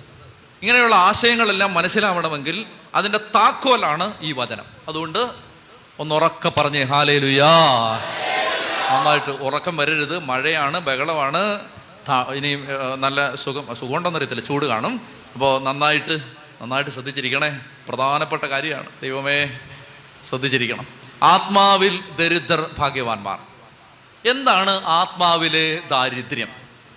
ആത്മാവിലെ ദാരിദ്ര്യം വിശദീകരിക്കാൻ വേണ്ടി ഞാൻ സാധാരണ പറയുന്ന ഉദാഹരണം ഇതാണ്. അതായത് ഭൗതിക ദാരിദ്ര്യം എന്താണെന്ന് മനസ്സിലാക്കിയാൽ ആത്മാവിലെ ദാരിദ്ര്യം മനസ്സിലാക്കാൻ എളുപ്പമുണ്ട്. അതായത് ഞാനൊരു ഭിക്ഷക്കാരനാണെന്ന് വിചാരിക്കുക. ഞാനൊരു ഭിക്ഷക്കാരനാണ്. അപ്പോൾ ഈ ഭിക്ഷക്കാരന്റെ കയ്യിൽ അഞ്ച് പൈസ പോലും ഇല്ല. ഏ നയാ പൈസയില്ല. അഞ്ച് പൈസ പോലും ഈ പച്ചക്കാരന്റെ ഇല്ല അപ്പോൾ പിച്ചക്കാരന് വിശക്കുകയാണ്. പിച്ചക്കാരന് വിശക്കുമ്പോൾ ഇവിടെ ഒരാൾ ഭയങ്കര സമ്പന്നനായ ഒരാൾ എന്റെ കൂട്ടുകാരനായിട്ട് എനിക്കുണ്ട്. ചെറിയ സമ്പന്നനല്ല മഹാസമ്പന്നൻ. മഹാസമ്പന്നൻ എന്ന് മാത്രമല്ല സമ്പന്നനാണ് സമ്പന്നനല്ല നല്ലവനാണ്. അതുകൊണ്ട് സമ്പന്നനാണെങ്കിലും നല്ലവനാണ്. അപ്പൊ അങ്ങനെ ആ നല്ലവനായ എന്റെ കൂട്ടുകാരൻ ഞാൻ എന്ത് ചോദിച്ചാലും ചോദിച്ചതിൽ കൂടുതൽ തരുന്ന എന്റെ കൂട്ടുകാരൻ. ഞാൻ ആരാണ്? ആരാണ്? ആ എന്ത് സന്തോഷം. ഞാൻ ആരാണ്? പിച്ചക്കാരൻ. എന്റെ കൂട്ടുകാരൻ ആരാണ്? മഹാസമ്പന്നൻ. വെറും സമ്പന്നനല്ല മഹാസമ്പന്നൻ. അപ്പൊ എനിക്ക് ഈ പിച്ചക്കാരനായ എനിക്ക് വിശന്നു. എനിക്ക് വിശക്കുമ്പോൾ എനിക്ക് പെട്ടെന്ന് ഓർമ്മ വന്നു. സമ്പന്നനായ മഹാസമ്പന്നനായ എന്റെ കൂട്ടുകാരനോട് ചോദിച്ചാൽ കാശ് കിട്ടും. ഞാൻ ഓടിച്ചെന്നു. കൂട്ടുകാരാ എനിക്ക് വിശക്കുന്നു. അപ്പോൾ ഞാൻ പ്രതീക്ഷിച്ചതിന് അമ്പത് രൂപയാണ്. എന്റെ കൂട്ടുകാരൻ എനിക്ക് അഞ്ഞൂറ് രൂപ തന്നു. അപ്പോൾ അഞ്ഞൂറ് രൂപ തന്നപ്പോൾ ഞാൻ എന്ത് ചെയ്തു? അഞ്ഞൂറ് രൂപയ്ക്കും പോയി ഭക്ഷണം കഴിച്ചു. വൈകുന്നേരമായപ്പോൾ പിച്ചക്കാരനായി എനിക്ക് വീണ്ടും വിശന്നു. വീണ്ടും വിശന്നപ്പോൾ എനിക്കെന്റെ മഹാസമ്പന്നനായ ഔദാര്യവാനായ കൂട്ടുകാരനെ ഓർമ്മ വന്നു ഞാൻ ഓടിച്ചെന്നു കൂട്ടുകാരാ എനിക്ക് വിശക്കുന്നു. എനിക്ക് വീണ്ടും അഞ്ഞൂറ് രൂപ തന്നു. ഞാൻ വീണ്ടും പോയി അഞ്ഞൂറ് രൂപയ്ക്ക് ഭക്ഷണം കഴിച്ചു. നിങ്ങൾ പറയും ചുമ്മാ അല്ല പിച്ചക്കാരനായത്. അല്ലേ? അതായത് ഇതാണ് സ്വഭാവം. അപ്പൊ അങ്ങനെ അഞ്ഞൂറ് രൂപയ്ക്കും ഭക്ഷണം കഴിച്ചു. അപ്പൊ അന്ന് രാത്രി ഇടിവെട്ടി തിമിർത്ത് പേമാരി പെയ്യുന്ന പേമഴ പെയ്യുന്ന ഒരു തുലാവർഷ രാത്രി. ആ തുലാവർഷ രാത്രിയിൽ എനിക്ക് കിടന്നുറങ്ങാൻ സ്ഥലമില്ല. ഞാൻ കടത്തിന്നെ കിടക്കുകയാണ്. ഞാൻ കിടുകിട ആലില പോലെ വിറയ്ക്കുകയാണ്. അങ്ങനെ ഞാൻ വിറച്ചുകൊണ്ടിരിക്കുമ്പോൾ മഹാസമ്പന്നനായ എന്റെ കൂട്ടുകാരൻ എനിക്ക് ഓർമ്മ വന്നു. ഞാൻ ഓടിച്ചെന്ന് കൂട്ടുകാരാ എനിക്ക് തണുക്കുന്നു. അപ്പോൾ കൂട്ടുകാരൻ എനിക്ക് ഒരു പുതപ്പ് വാങ്ങിക്കാൻ കാശ് തന്നല്ലേ ഒരു പുതപ്പ് തന്നു. ആ പുതപ്പിന് എന്നെ സംരക്ഷിക്കാൻ പറ്റിയില്ല. രാവിലെ എഴുന്നേൽക്കുമ്പോൾ എനിക്ക് പനിയായി. കൂട്ടുകാരാ എനിക്ക് ആശുപത്രി പോകണം കൂട്ടുകാരൻ എനിക്ക് ആശുപത്രി പോകാൻ പൈസ തന്നു. പ്രിയപ്പെട്ട സഹോദരങ്ങളെ മരണം വരെ ഞാൻ പിച്ചക്കാരനായിട്ട് ജീവിച്ചു. പക്ഷെ മരണം വരെ ഞാൻ ഗതികേടുകാരനായിട്ട് ജീവിച്ചില്ല. മരണം വരെ ഞാൻ പിച്ചക്കാരനായിരുന്നു. പക്ഷെ മരണം വരെ ഞാൻ ഗതികേടുകാരനല്ലായിരുന്നു. കാരണം എപ്പോൾ ഒരാവശ്യം വന്നാലും ചോദിക്കുന്നതിലും കൂടുതൽ തന്ന് എന്നെ സഹായിക്കാൻ പറ്റുന്ന ഒരു സമ്പന്നനായ കൂട്ടുകാരൻ എനിക്കുണ്ടായിരുന്നു. ലോകത്തിന്റെ കണ്ണിൽ ഞാൻ ആരാണ്? ദരിദ്രനാണ്. എന്തുകൊണ്ടാണ് എന്റെ ദാരിദ്ര്യം? എന്റെ ഒന്നുമില്ല എന്തുകൊണ്ടാണ് ഞാൻ ദരിദ്ര എന്ന് പറയുന്നത്? എന്റെ ഒന്നുമില്ല പക്ഷെ എനിക്കൊന്നും നഷ്ടപ്പെട്ടിട്ടില്ല. എനിക്കൊന്നും കിട്ടാതിരുന്നിട്ടില്ല. എനിക്കെല്ലാം കിട്ടിയിട്ടുണ്ട്. എല്ലാവരും പറഞ്ഞു ഞാൻ ദരിദ്രനാണെന്ന്. പക്ഷെ എനിക്കെല്ലാം കിട്ടിയിട്ടുണ്ട്. പ്രിയപ്പെട്ട സഹോദരങ്ങളെ ഭൗതിക അപ്പൊ ലോകത്തിന്റെ കണ്ണിൽ ദാനിയലച്ചൻ ഒരു ഭൗതിക ദാരിദ്ര്യമുള്ള ദാരിദ്ര്യമുള്ള ആളാണ്. ദരിദ്രനാണ്. ഇത് മനസ്സിലായോ? എങ്കിൽ ആത്മാവിലെ ദാരിദ്ര്യം മനസ്സിലാവും. എന്താണ് ആത്മാവിലെ ദാരിദ്ര്യം? ആത്മാവിലെ ദാരിദ്ര്യം എന്ന് പറഞ്ഞാൽ പുതിയ നിയമ ജീവിത ശൈലിയിൽ ജീവിക്കുന്ന ഒരു വ്യക്തി ഒന്നാമതായിട്ട് തിരിച്ചറിയുകയാണ് എനിക്ക് എന്റെ കഴിവ് കൊണ്ടോ ശക്തി കൊണ്ടോ മിടുക്ക് കൊണ്ടോ അറിവ് കൊണ്ടോ പാപം ചെയ്യാതിരിക്കാൻ പറ്റില്ല. തിന്മയെ ജയിക്കാൻ പറ്റില്ല. പിശാചിനെ തോപ്പിക്കാൻ പറ്റില്ല. ജീവിതം മുന്നോട്ട് പോവില്ല. എന്റെ ശക്തി കൊണ്ട് എനിക്ക് ജീവിക്കാൻ പറ്റില്ല. Each and every instance of my life I depend on somebody who can help me throughout നിരന്തരമായിട്ട് എന്നെ സഹായിക്കാൻ പറ്റുന്ന ഒരാളെ ഞാൻ എപ്പോഴും ഡിപ്പെൻഡ് ചെയ്തുകൊണ്ടിരിക്കുന്നതിന്റെ പേരാണ് ആത്മാവിലെ ദാരിദ്ര്യം. ചെത്തി പറഞ്ഞേ ഹാലേ ലുയാ നിങ്ങൾക്കിത് മനസ്സിലായോ? ഇല്ലേ ഒന്നുകൂടെ പറയാം. അതായത് എനിക്ക് എപ്പോഴും എന്റെ ജീവിതത്തെ മുന്നോട്ട് നയിക്കാൻ എന്നെ സഹായിക്കാൻ സന്മനസ്സോടെ അതിന് തയ്യാറായിട്ടിരിക്കുന്ന സർവശക്തനായ ദൈവത്തിന്റെ സന്നിധിയിൽ ഞാൻ എപ്പോഴും എന്റെ കഴിവിൽ ആശ്രയിക്കാതെ ഒട്ടി നിൽക്കുന്നതിന്റെ പേരാണ് ആത്മാവിലെ ദാരിദ്ര്യം. ഈശോ പറയാണ് അങ്ങനെ ഒരുത്തൻ ആത്മാവിൽ ദാരിദ്ര്യമുള്ളവനാണെങ്കിൽ സ്വർഗം മുഴുവൻ അവന്റെ കൂടെയാണ്. മനസ്സിലായോ? നമ്മൾ പറയാണ് എനിക്ക് ഞാൻ ഇപ്പോൾ ഇത് ഞാൻ ഇത് ചെയ്യാൻ പോവാണ്. അവിടെ ഞാൻ മാത്രമേ ഉള്ളൂ. ഞാൻ പറയുകയാണ് കർത്താവേ എനിക്കിത് ചെയ്യണമെന്ന് ആഗ്രഹമുണ്ട്. എന്നെ സഹായിക്കണം. അവിടെ സ്വർഗം മുഴുവൻ എന്റെ കൂടെയുണ്ട്. നിങ്ങൾക്ക് വ്യത്യാസം മനസ്സിലായോ? ചതി പറഞ്ഞേ ഹാലേ ലുയാ ഇതിന്റെ പേരാണ് ആത്മാവിലെ ദാരിദ്ര്യം. അതായത് അതിന്റെ ഓപ്പോസിറ്റ് എന്തെന്നറിയാം അതായത് നമ്മുടെ കഴിവിൽ കോൺഫിഡൻസ് ആണ് ഇതിന്റെ ഓപ്പോസിറ്റ് എനിക്ക് ആത്മവിശ്വാസം. ഞാനിപ്പോൾ അതെ ബൈബിൾ പഠിപ്പിക്കുന്നു. മാസങ്ങളായിട്ട് ഞാൻ ബൈബിൾ പഠിപ്പിക്കുകയാണ്. മാസങ്ങളായിട്ട്. അപ്പോൾ എനിക്ക് അത്യാവശ്യം ഒരു തയ്യാറെടുപ്പില്ലാതെ വന്നാലും അത്യാവശ്യം രണ്ട് മൂന്ന് മണിക്കൂറൊക്കെ നിങ്ങളെ എനിക്ക് ഇരുത്താൻ പറ്റും. അത്യാവശ്യം. ഞാൻ വിചാരിക്കുകയാണ് കർത്താവേ ഈ ആഴ്ച ബൈബിൾ സ്റ്റഡി ഞാൻ തന്നെ അങ്ങ് നടത്താം. എന്ന് വിചാരിച്ച് ഞാൻ നിങ്ങളുടെ അടുത്ത് വന്നാൽ എന്റെ പ്രിയപ്പെട്ട സഹോദരങ്ങളെ ചിലപ്പോൾ ഈ ഇത് നടക്കുമായിരിക്കും. നിങ്ങൾക്ക് അത് മനസ്സിലാവത്തുമില്ലായിരിക്കും. പക്ഷെ അവിടെ ഞാൻ എന്റെ കോൺഫിഡൻസിലാണ് വന്നത്. എനിക്ക് കുഴപ്പമില്ല. ഞാൻ എനിക്ക് ചെയ്യാൻ പറ്റും. എന്നാൽ ഞാൻ കർത്താവിന്റെ അടുത്തിരുന്ന് കർത്താവെ ഈ ആഴ്ച നിന്റെ മക്കൾ വരുമ്പോൾ ഞാൻ എന്താ പറയേണ്ടത്? എനിക്കത് തരണേ എന്ന് പറഞ്ഞ് ഞാൻ കർത്താവിനെ ആശ്രയിച്ചിരുന്നാൽ അതിന്റെ പേരാണ് ആത്മാവിലെ ദാരിദ്ര്യം. അവിടെ എന്താ സംഭവിക്കുന്ന അറിയോ സ്വർഗം മുഴുവൻ നമ്മുടെ സഹായത്തിന് ഇറങ്ങി വരും. ആത്മാവിൽ ദരിദ്ര ഭാഗ്യവാന്മാർ സ്വർഗരാജ്യം അവരുടേതാണ്. മനസ്സിലാവുന്നുണ്ടോ ഇതിന്റെ അർത്ഥം? അതായത് നമ്മൾ ഒരു കാര്യത്തിലും നമ്മളെ ആശ്രയിക്കരുത്. ഞാൻ ഒരു വാക്യം നിങ്ങളെ കാണിച്ചു തരാം. ഇതിന്റെ ഇതിന്റെ സീരിയസ്നെസ് നമുക്ക് മനസ്സിലാവുന്നത് ജെറമിയ പ്രവചനം പതിനേഴാം അധ്യായത്തിൽ കർത്താവ് പറയും അതായത് ജെറമിയ പതിനേഴ് അഞ്ച്. ഞാൻ വായിക്കാം കേട്ടാ മതി. ജെറമിയ പതിനേഴ് അഞ്ച്. കേട്ടാ മതി. കർത്താവ് അരളി ചെയ്യുന്നു മനുഷ്യനെ ആശ്രയിക്കുകയും ശരീരശക്തി അവലംബമാക്കുകയും ചെയ്ത് കർത്താവിൽ നിന്ന് ഹൃദയം തിരിക്കുന്നവൻ ശപിക്കപ്പെട്ടവൻ. അതായത് ഈ കോൺഫിഡന്റ് ആയിട്ട് എനിക്കിത് ചെയ്യാൻ പറ്റും. ദൈവത്തെ ആശ്രയിക്കാതെ നമ്മൾ എന്ത് ചെയ്താലും അതിന്റെ മേൽ ഒരു ശാപം കിടപ്പുണ്ട്. ദൈവത്തെ ആശ്രയിക്കാതെ ഒരു ധ്യാനം നടത്തിയാലും അതിന്റെ മേൽ ഒരു ശാപം കിടപ്പുണ്ട്. സ്വന്തം ശരീരശക്തി അവലംബമാക്കി മനുഷ്യനെ ആശ്രയിച്ച് കർത്താവിൽ നിന്ന് ഹൃദയം തിരിച്ചവൻ ഹൃദയം അപ്പൊ ഹൃദയം കർത്താവിൽ നിന്ന് തിരിച്ചവൻ അവൻ ശപിക്കപ്പെട്ടവൻ. പ്രിയപ്പെട്ട സഹോദരങ്ങളെ അതുകൊണ്ട് ഇതാണ് താക്കോൽ വാക്യം. ഇനി പുതിയ നിയമം മുഴുവൻ മനസ്സിലാവണമെങ്കിൽ നമുക്ക് ഈ വാക്യം മനസ്സിലായാലേ പറ്റൂ. ആത്മാവിലെ ദാരിദ്ര്യം. നമുക്ക് ഈ കോൺഫിഡൻസ് കൂടിയ പ്രശ്നം ഉണ്ടാവും. എങ്ങനെന്നറിയാമോ കോൺഫിഡൻസ് കൂടിയ പ്രശ്നമുണ്ട്. ഓരോ ഇൻസ്റ്റൻസിലും കർത്താവിനോട് ചോദിക്കണം. ഞാൻ വീണ്ടും വീണ്ടും വീണ്ടും വീണ്ടും പറയും. ഓരോ ഇൻസ്റ്റൻസിലും കർത്താവെ ഇവിടെ എന്ത് ചെയ്യണം? ഇവിടെ എന്ത് ചെയ്യണം? ഇവിടെ എന്ത് ചെയ്യണം? ഇവിടെ എന്ത് ചെയ്യണം? ഇങ്ങനെ ഡിപ്പെൻഡ് ചെയ്യണം. പറ്റുമോ നിങ്ങളുടെ ജീവിതം മാറും. നിങ്ങളുടെ തലവര മാറും. ഞാൻ ചങ്കിലെ ചോര കൊണ്ട് എഴുതിത്തരാം നിങ്ങളുടെ തലവര മാറും. ഓരോ ഇൻസ്റ്റൻസിലും ചോദിക്കണം. കർത്താവേ ഇന്നെന്ത്? ഇന്നെന്ത്? ഇന്നെങ്ങനെ? ഈ ആഴ്ച എങ്ങനെ? ചോദിക്കണം. നിങ്ങളുടെ ജീവചരിത്രം മാറും. അങ്ങനെ ചോദിച്ചാൽ. എന്താ പറയുക കോൺഫിഡൻസ് ഉണ്ടെങ്കിൽ ഭയങ്കര അപകടം അത്. ആ കോൺഫിഡൻസ് കൊണ്ട് കാനാലി കാലി ചവിട്ടാൻ പറ്റാതെ പോയ ഒരു ചേട്ടനുണ്ട്. അദ്ദേഹത്തിന്റെ പേരാണ് മോശ. പാവമായിരുന്നു. നല്ല മനുഷ്യനായിരുന്നു നമ്മളിനി കാണും. കടന്നുപോയ ദുരിതത്തിന് കൈയും കണക്കുമില്ല. ഒരിക്കലും അവർ മരുഭൂമിയിലെത്തി. കാദേശ് മരുഭൂമി. അവിടെ എത്തിയപ്പോൾ ഇരുപത് ലക്ഷം ആളുണ്ട്. ഇരുപത് ലക്ഷം ആൾ. ഇവിടെ പത്ത് പേർക്ക് വെള്ളം കൊടുക്കാൻ പത്ത് മിനിറ്റ് വേണം.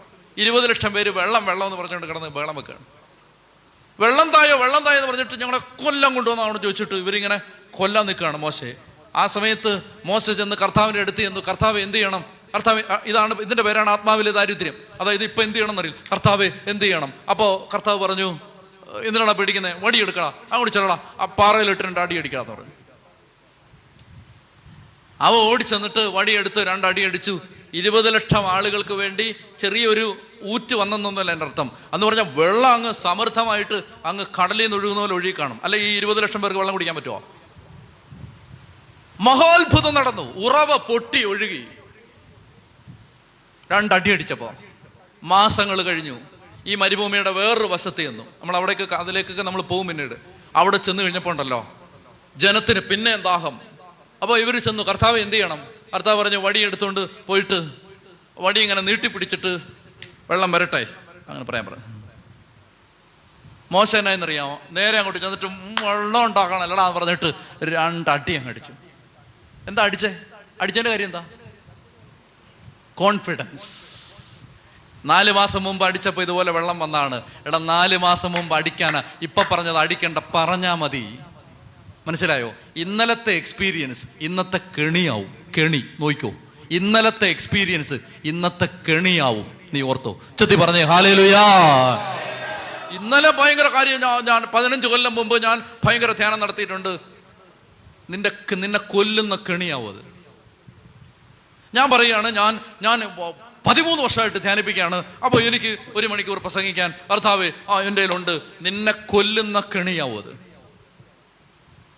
മനസ്സിലാവുന്നുണ്ടോ ഞാനീ പറയുന്നത്? സ്വന്തം ശക്തിയിൽ ആശ്രയിക്കരുത്. ആശ്രയിക്കരുത്. For each and every every instance you have to ask ഭർത്താവേ എന്ത് ചെയ്യണം? ഈ ഈ ഇങ്ങനെ ചോദിക്കുന്നവന്റെ മേൽ ഒഴുകുന്ന ദൈവിക അടയാളത്തിന്റെ പേരാണ് കൃപ. കൃപ. ടോട്ടൽ ഹെൽപ്ലെസ്നെസ് നിന്നാണ് ഈ കൃപ ഒഴുകുന്നത്. അതായത് നമുക്ക് എന്തെങ്കിലും ചെയ്യാൻ ഒരു കഴിവുണ്ടെന്ന് നമ്മൾ വിചാരിച്ചോ അവിടെ കൃപ ബ്ലോക്ക് ആവും. ഇത് പുതിയ നിയമം ഇതാ പ്രിയപ്പെട്ടവരെ പുതിയ നിയമം. പഴയ നിയമം എന്തെന്നറിയാമോ? കർത്താവ് പരിശീലനം എന്താ പറയുന്നത്? ഞാൻ ആഴ്ചയിൽ മൂന്ന് ദിവസം ഉപവസിക്കുന്നു. ഞാൻ മറ്റേ ലവനെ പോലെ മോശപ്പെട്ട പരിപാടിക്കൊന്നും പോകുന്നില്ല. ഞാൻ ദശാംശം കൊടുക്കുന്നു. പള്ളി വരുന്നുണ്ട്. മനസ്സിലാവുന്നുണ്ടോ? എന്റെ കഴിവ്. ഞാനിതൊക്കെ ചെയ്യുന്നുണ്ട്. നവ് യു ബ്ലസ് മീ ഇതാണ് പഴയ നിയമം. പുതിയ നിയമം എന്താണെന്നറിയാമോ? ഞാനൊന്നും ചെയ്തിട്ടുമില്ല എനിക്കൊന്നും അറിയാനും പാടില്ല എന്നെ ബ്ലസ് ചെയ്യണം. ഇതാണ് പുതിയ നിയമം. അതാ ചുങ്കക്കാരൻ പ്രാർത്ഥിച്ചത് കർത്താവ് പാവിയാ എന്റെ മേ കരുണ തോന്നണേ. ഞാൻ പതിനഞ്ച് കൊല്ലം പൗരോഗത്തിൽ ജീവിച്ചു പതിനയ്യായിരം പ്രസംഗം നടത്തി അയ്യായിരം ധ്യാനകേന്ദ്രങ്ങളിൽ പോയി അമ്പതിനായിരം വിദേശ രാജ്യങ്ങളിൽ ജോലി ചെയ്തു. അതിന്റെ പേരാണ് ഓൾഡ് ടെസ്റ്റമെന്റ് മനസ്സിലാവുന്നുണ്ടോ നിങ്ങൾക്ക്? മനസ്സിലാവുന്നുണ്ടോ നിങ്ങൾക്ക്? ഭർത്താവെ ഞാനൊന്നും ചെയ്തിട്ടില്ല. എന്നെ കൊണ്ടൊന്നിനും കൊള്ളത്തില്ല. എന്തെങ്കിലും നീ തന്നാലേ ഉള്ളൂ. തന്നില്ലെങ്കിൽ ഞാൻ വട്ടപൂജ്യം. എന്നെ സഹായിക്കണം. ഇതിന്റെ പേരാണ് ന്യൂ ടെസ്റ്റമെന്റ്. ചെത്തി പറഞ്ഞേ ഹാലേലുയാ. പ്രിയപ്പെട്ട സഹോദരങ്ങളെ അതുകൊണ്ട് ആത്മാവിൽ ദരിദ്ര ഭാഗ്യവാന്മാർ ദൈവരാജ്യം അവരുടേതാണ്. അത് സ്വർഗം മുഴുവൻ ഇറങ്ങി വരും സഹായിക്കാൻ. അങ്ങനെ ഒരാൾ പൂർണമായിട്ടും കർത്താവെ നീ ആശ്രയിച്ച് നീ നീ സഹായിച്ച് നിന്നെ ഞാൻ ഒട്ടി നിന്നാലേ എനിക്ക് എന്തെങ്കിലും ഉള്ളൂ എന്ന് തിരിച്ചറിയുന്ന ഒരു സമയത്ത് ആ വ്യക്തിക്ക് വേണ്ടി സ്വർഗം ഇറങ്ങി പ്രവർത്തിക്കും. ആത്മാവിലെ ദാരിദ്ര്യം. ഇതിന് ഓപ്പോസിറ്റാണ് സെൽഫ് റിലയൻസ് സെൽഫ് കോൺഫിഡൻസ് സ്വന്തം കഴിവിലുള്ള അമിതമായ ആശ്രയം. നമുക്ക് എന്തെങ്കിലും ചെയ്യാൻ പറ്റുമെന്നുള്ള വിചാരം. ഒന്നും ചെയ്യാൻ പറ്റില്ല നമുക്ക്. വട്ടപൂജ്യ നമ്മൾ വട്ടപൂജ്യം. അതുകൊണ്ട് ഈശോ പോലും പറയുന്നുണ്ട് യോഹന്നാന്റെ സുവിശേഷത്തിൽ സ്വമേധയ എനിക്കൊന്നും ചെയ്യാൻ പറ്റില്ലെന്ന്. ആരായി പറയുന്നേ? പുത്രൻ തമ്പുരാൻ പറയുകയാണ് സ്വമേധയ എനിക്കൊന്നും ചെയ്യാൻ പറ്റില്ല. എന്നിട്ട് ഈശോ പറഞ്ഞു എന്നെ കൂടാതെ നിങ്ങൾക്കൊന്നും ചെയ്യാൻ പറ്റില്ല. ഇനി നിങ്ങൾ നന്നായിട്ട് ശ്രദ്ധിച്ചാൽ ഞാൻ ഒരു ഒരു മർമ്മം പറഞ്ഞുതരാം. നന്നായിട്ട് ശ്രദ്ധിക്കണം. ഉറങ്ങിയിരിക്കരുത്. പുതിയ നിയമത്തിൽ മാത്രം കാണുന്ന ഒരു വാക്കാണ് നിർജീവ പ്രവൃത്തി ഡെഡ് വർക്ക് നിർജീവ പ്രവൃത്തി പഴയ നിയമത്തിൽ അങ്ങനെ ഒരു വാക്കില്ല. നിർജീവ പ്രവൃത്തി അതെന്തെന്നറിയാമോ? നിർജീവ പ്രവൃത്തി എന്ന് പറഞ്ഞാൽ കർത്താവിൽ ആശ്രയിക്കാതെ ചെയ്യുന്ന ആത്മീയ പ്രവർത്തികളെയാണ് നിർജീവ പ്രവൃത്തികൾ എന്ന് പറയുന്നത്. ഇപ്പോൾ ഉദാഹരണത്തിന് ഞാൻ വചനം പറഞ്ഞുകൊണ്ടിരിക്കുകയാണ് ഇവിടെ. ഇന്ന് ഞാൻ വചനം പറയുന്നത് ഈശോയിൽ ആശ്രയിക്കാതാണെങ്കിൽ അതിനെ വിളിക്കുന്ന പേരാണ് ഡെഡ് വർക്ക്. നിർജീവ പ്രവൃത്തി അതിന് സ്വർഗരാജ്യത്തിലെ വില വട്ടപൂജ്യം. യേശുവിന്റെ ഹൃദയത്തിൽ അതിന്റെ വില വട്ടപൂജ്യം. അതുകൊണ്ടാണ് ഈശോ പറയുന്നത് കുറേ ആളുകൾ വന്നിട്ട് പറയും ഞങ്ങൾ നിന്റെ നാമത്തിൽ രോഗികളെ സുഖപ്പെടുത്തിയിട്ടുണ്ട് സുവിശേഷം പ്രസംഗിച്ചിട്ടുണ്ട് പതി പതിനയ്യായിരം രാജ്യങ്ങളിൽ പോയിട്ടുണ്ട്. കർത്താവ് പറഞ്ഞു ഇറങ്ങിപ്പോടാന്ന് പറഞ്ഞു. ഇറങ്ങിപ്പോകാൻ പറഞ്ഞു സ്ഥലം കളയാതെ. വേറെ ആളുകൾ കയറട്ടെന്ന് പറഞ്ഞു. ഞാൻ നിന്നെ അറിയുന്നില്ല എന്ന് പറഞ്ഞാൽ അവൻ ചെയ്തത് മുഴുവൻ നിർജീവ പ്രവൃത്തി. പതിനയ്യായിരം കൊന്തയൊല്ലി അമ്പതിനായിരം കുരിശിന്റെ വഴി നടത്തി ഡെഡ് വർക്ക് അതുകൊണ്ട് ഇത് മനസ്സിലാക്കണം ഈ സാധനം മനസ്സിലാക്കി എടുക്കണം. ആത്മാവിലെ ദാരിദ്ര്യം അതായത് എന്ത് ചെയ്താലും എന്ത് ചെയ്താലും. കർത്താവെ പിന്നെ ഞാൻ കർത്താവെ ഞാൻ ഞാൻ ഞാനിപ്പോൾ അമ്പതാമത്തെ തവണയാണ് ലൂർതി പോകുന്നത്. അങ്ങനെ വിചാരിച്ചോ? ഞാൻ അമ്പതാമത്തെ തവണയാണ് ലൂർതി പോകുന്നത്. ഞാൻ അമ്പത് തവണ ലൂർതി പോയി. അമ്പത് തവണ പോയ പൈസയും അമ്പത് തവണ പോയ ദിവസങ്ങളും വേസ്റ്റ്. റിസൾട്ട് വട്ടപൂജ്യം. ഞാൻ പറഞ്ഞു വരുന്ന പ്രിയപ്പെട്ട സഹോദരങ്ങളെ എന്തെല്ലാം ആത്മീയ കാര്യങ്ങൾ നമ്മൾ ചെയ്താലും കർത്താവിൽ ആശ്രയിക്കാതെ എന്ത് ചെയ്താലും അതിന്റെ പേരാണ് നിർജീവ പ്രവൃത്തി. അതുകൊണ്ട് ഒന്നാമത്തെ കാര്യം ഇതാണ് ആത്മാവിൽ ദരിദ്രർ ഭാഗ്യവാന്മാർ ദൈവരാജ്യം അവരുടേതാണ്. ഒന്ന് എഴുന്നേറ്റ് നിൽക്കാമോ?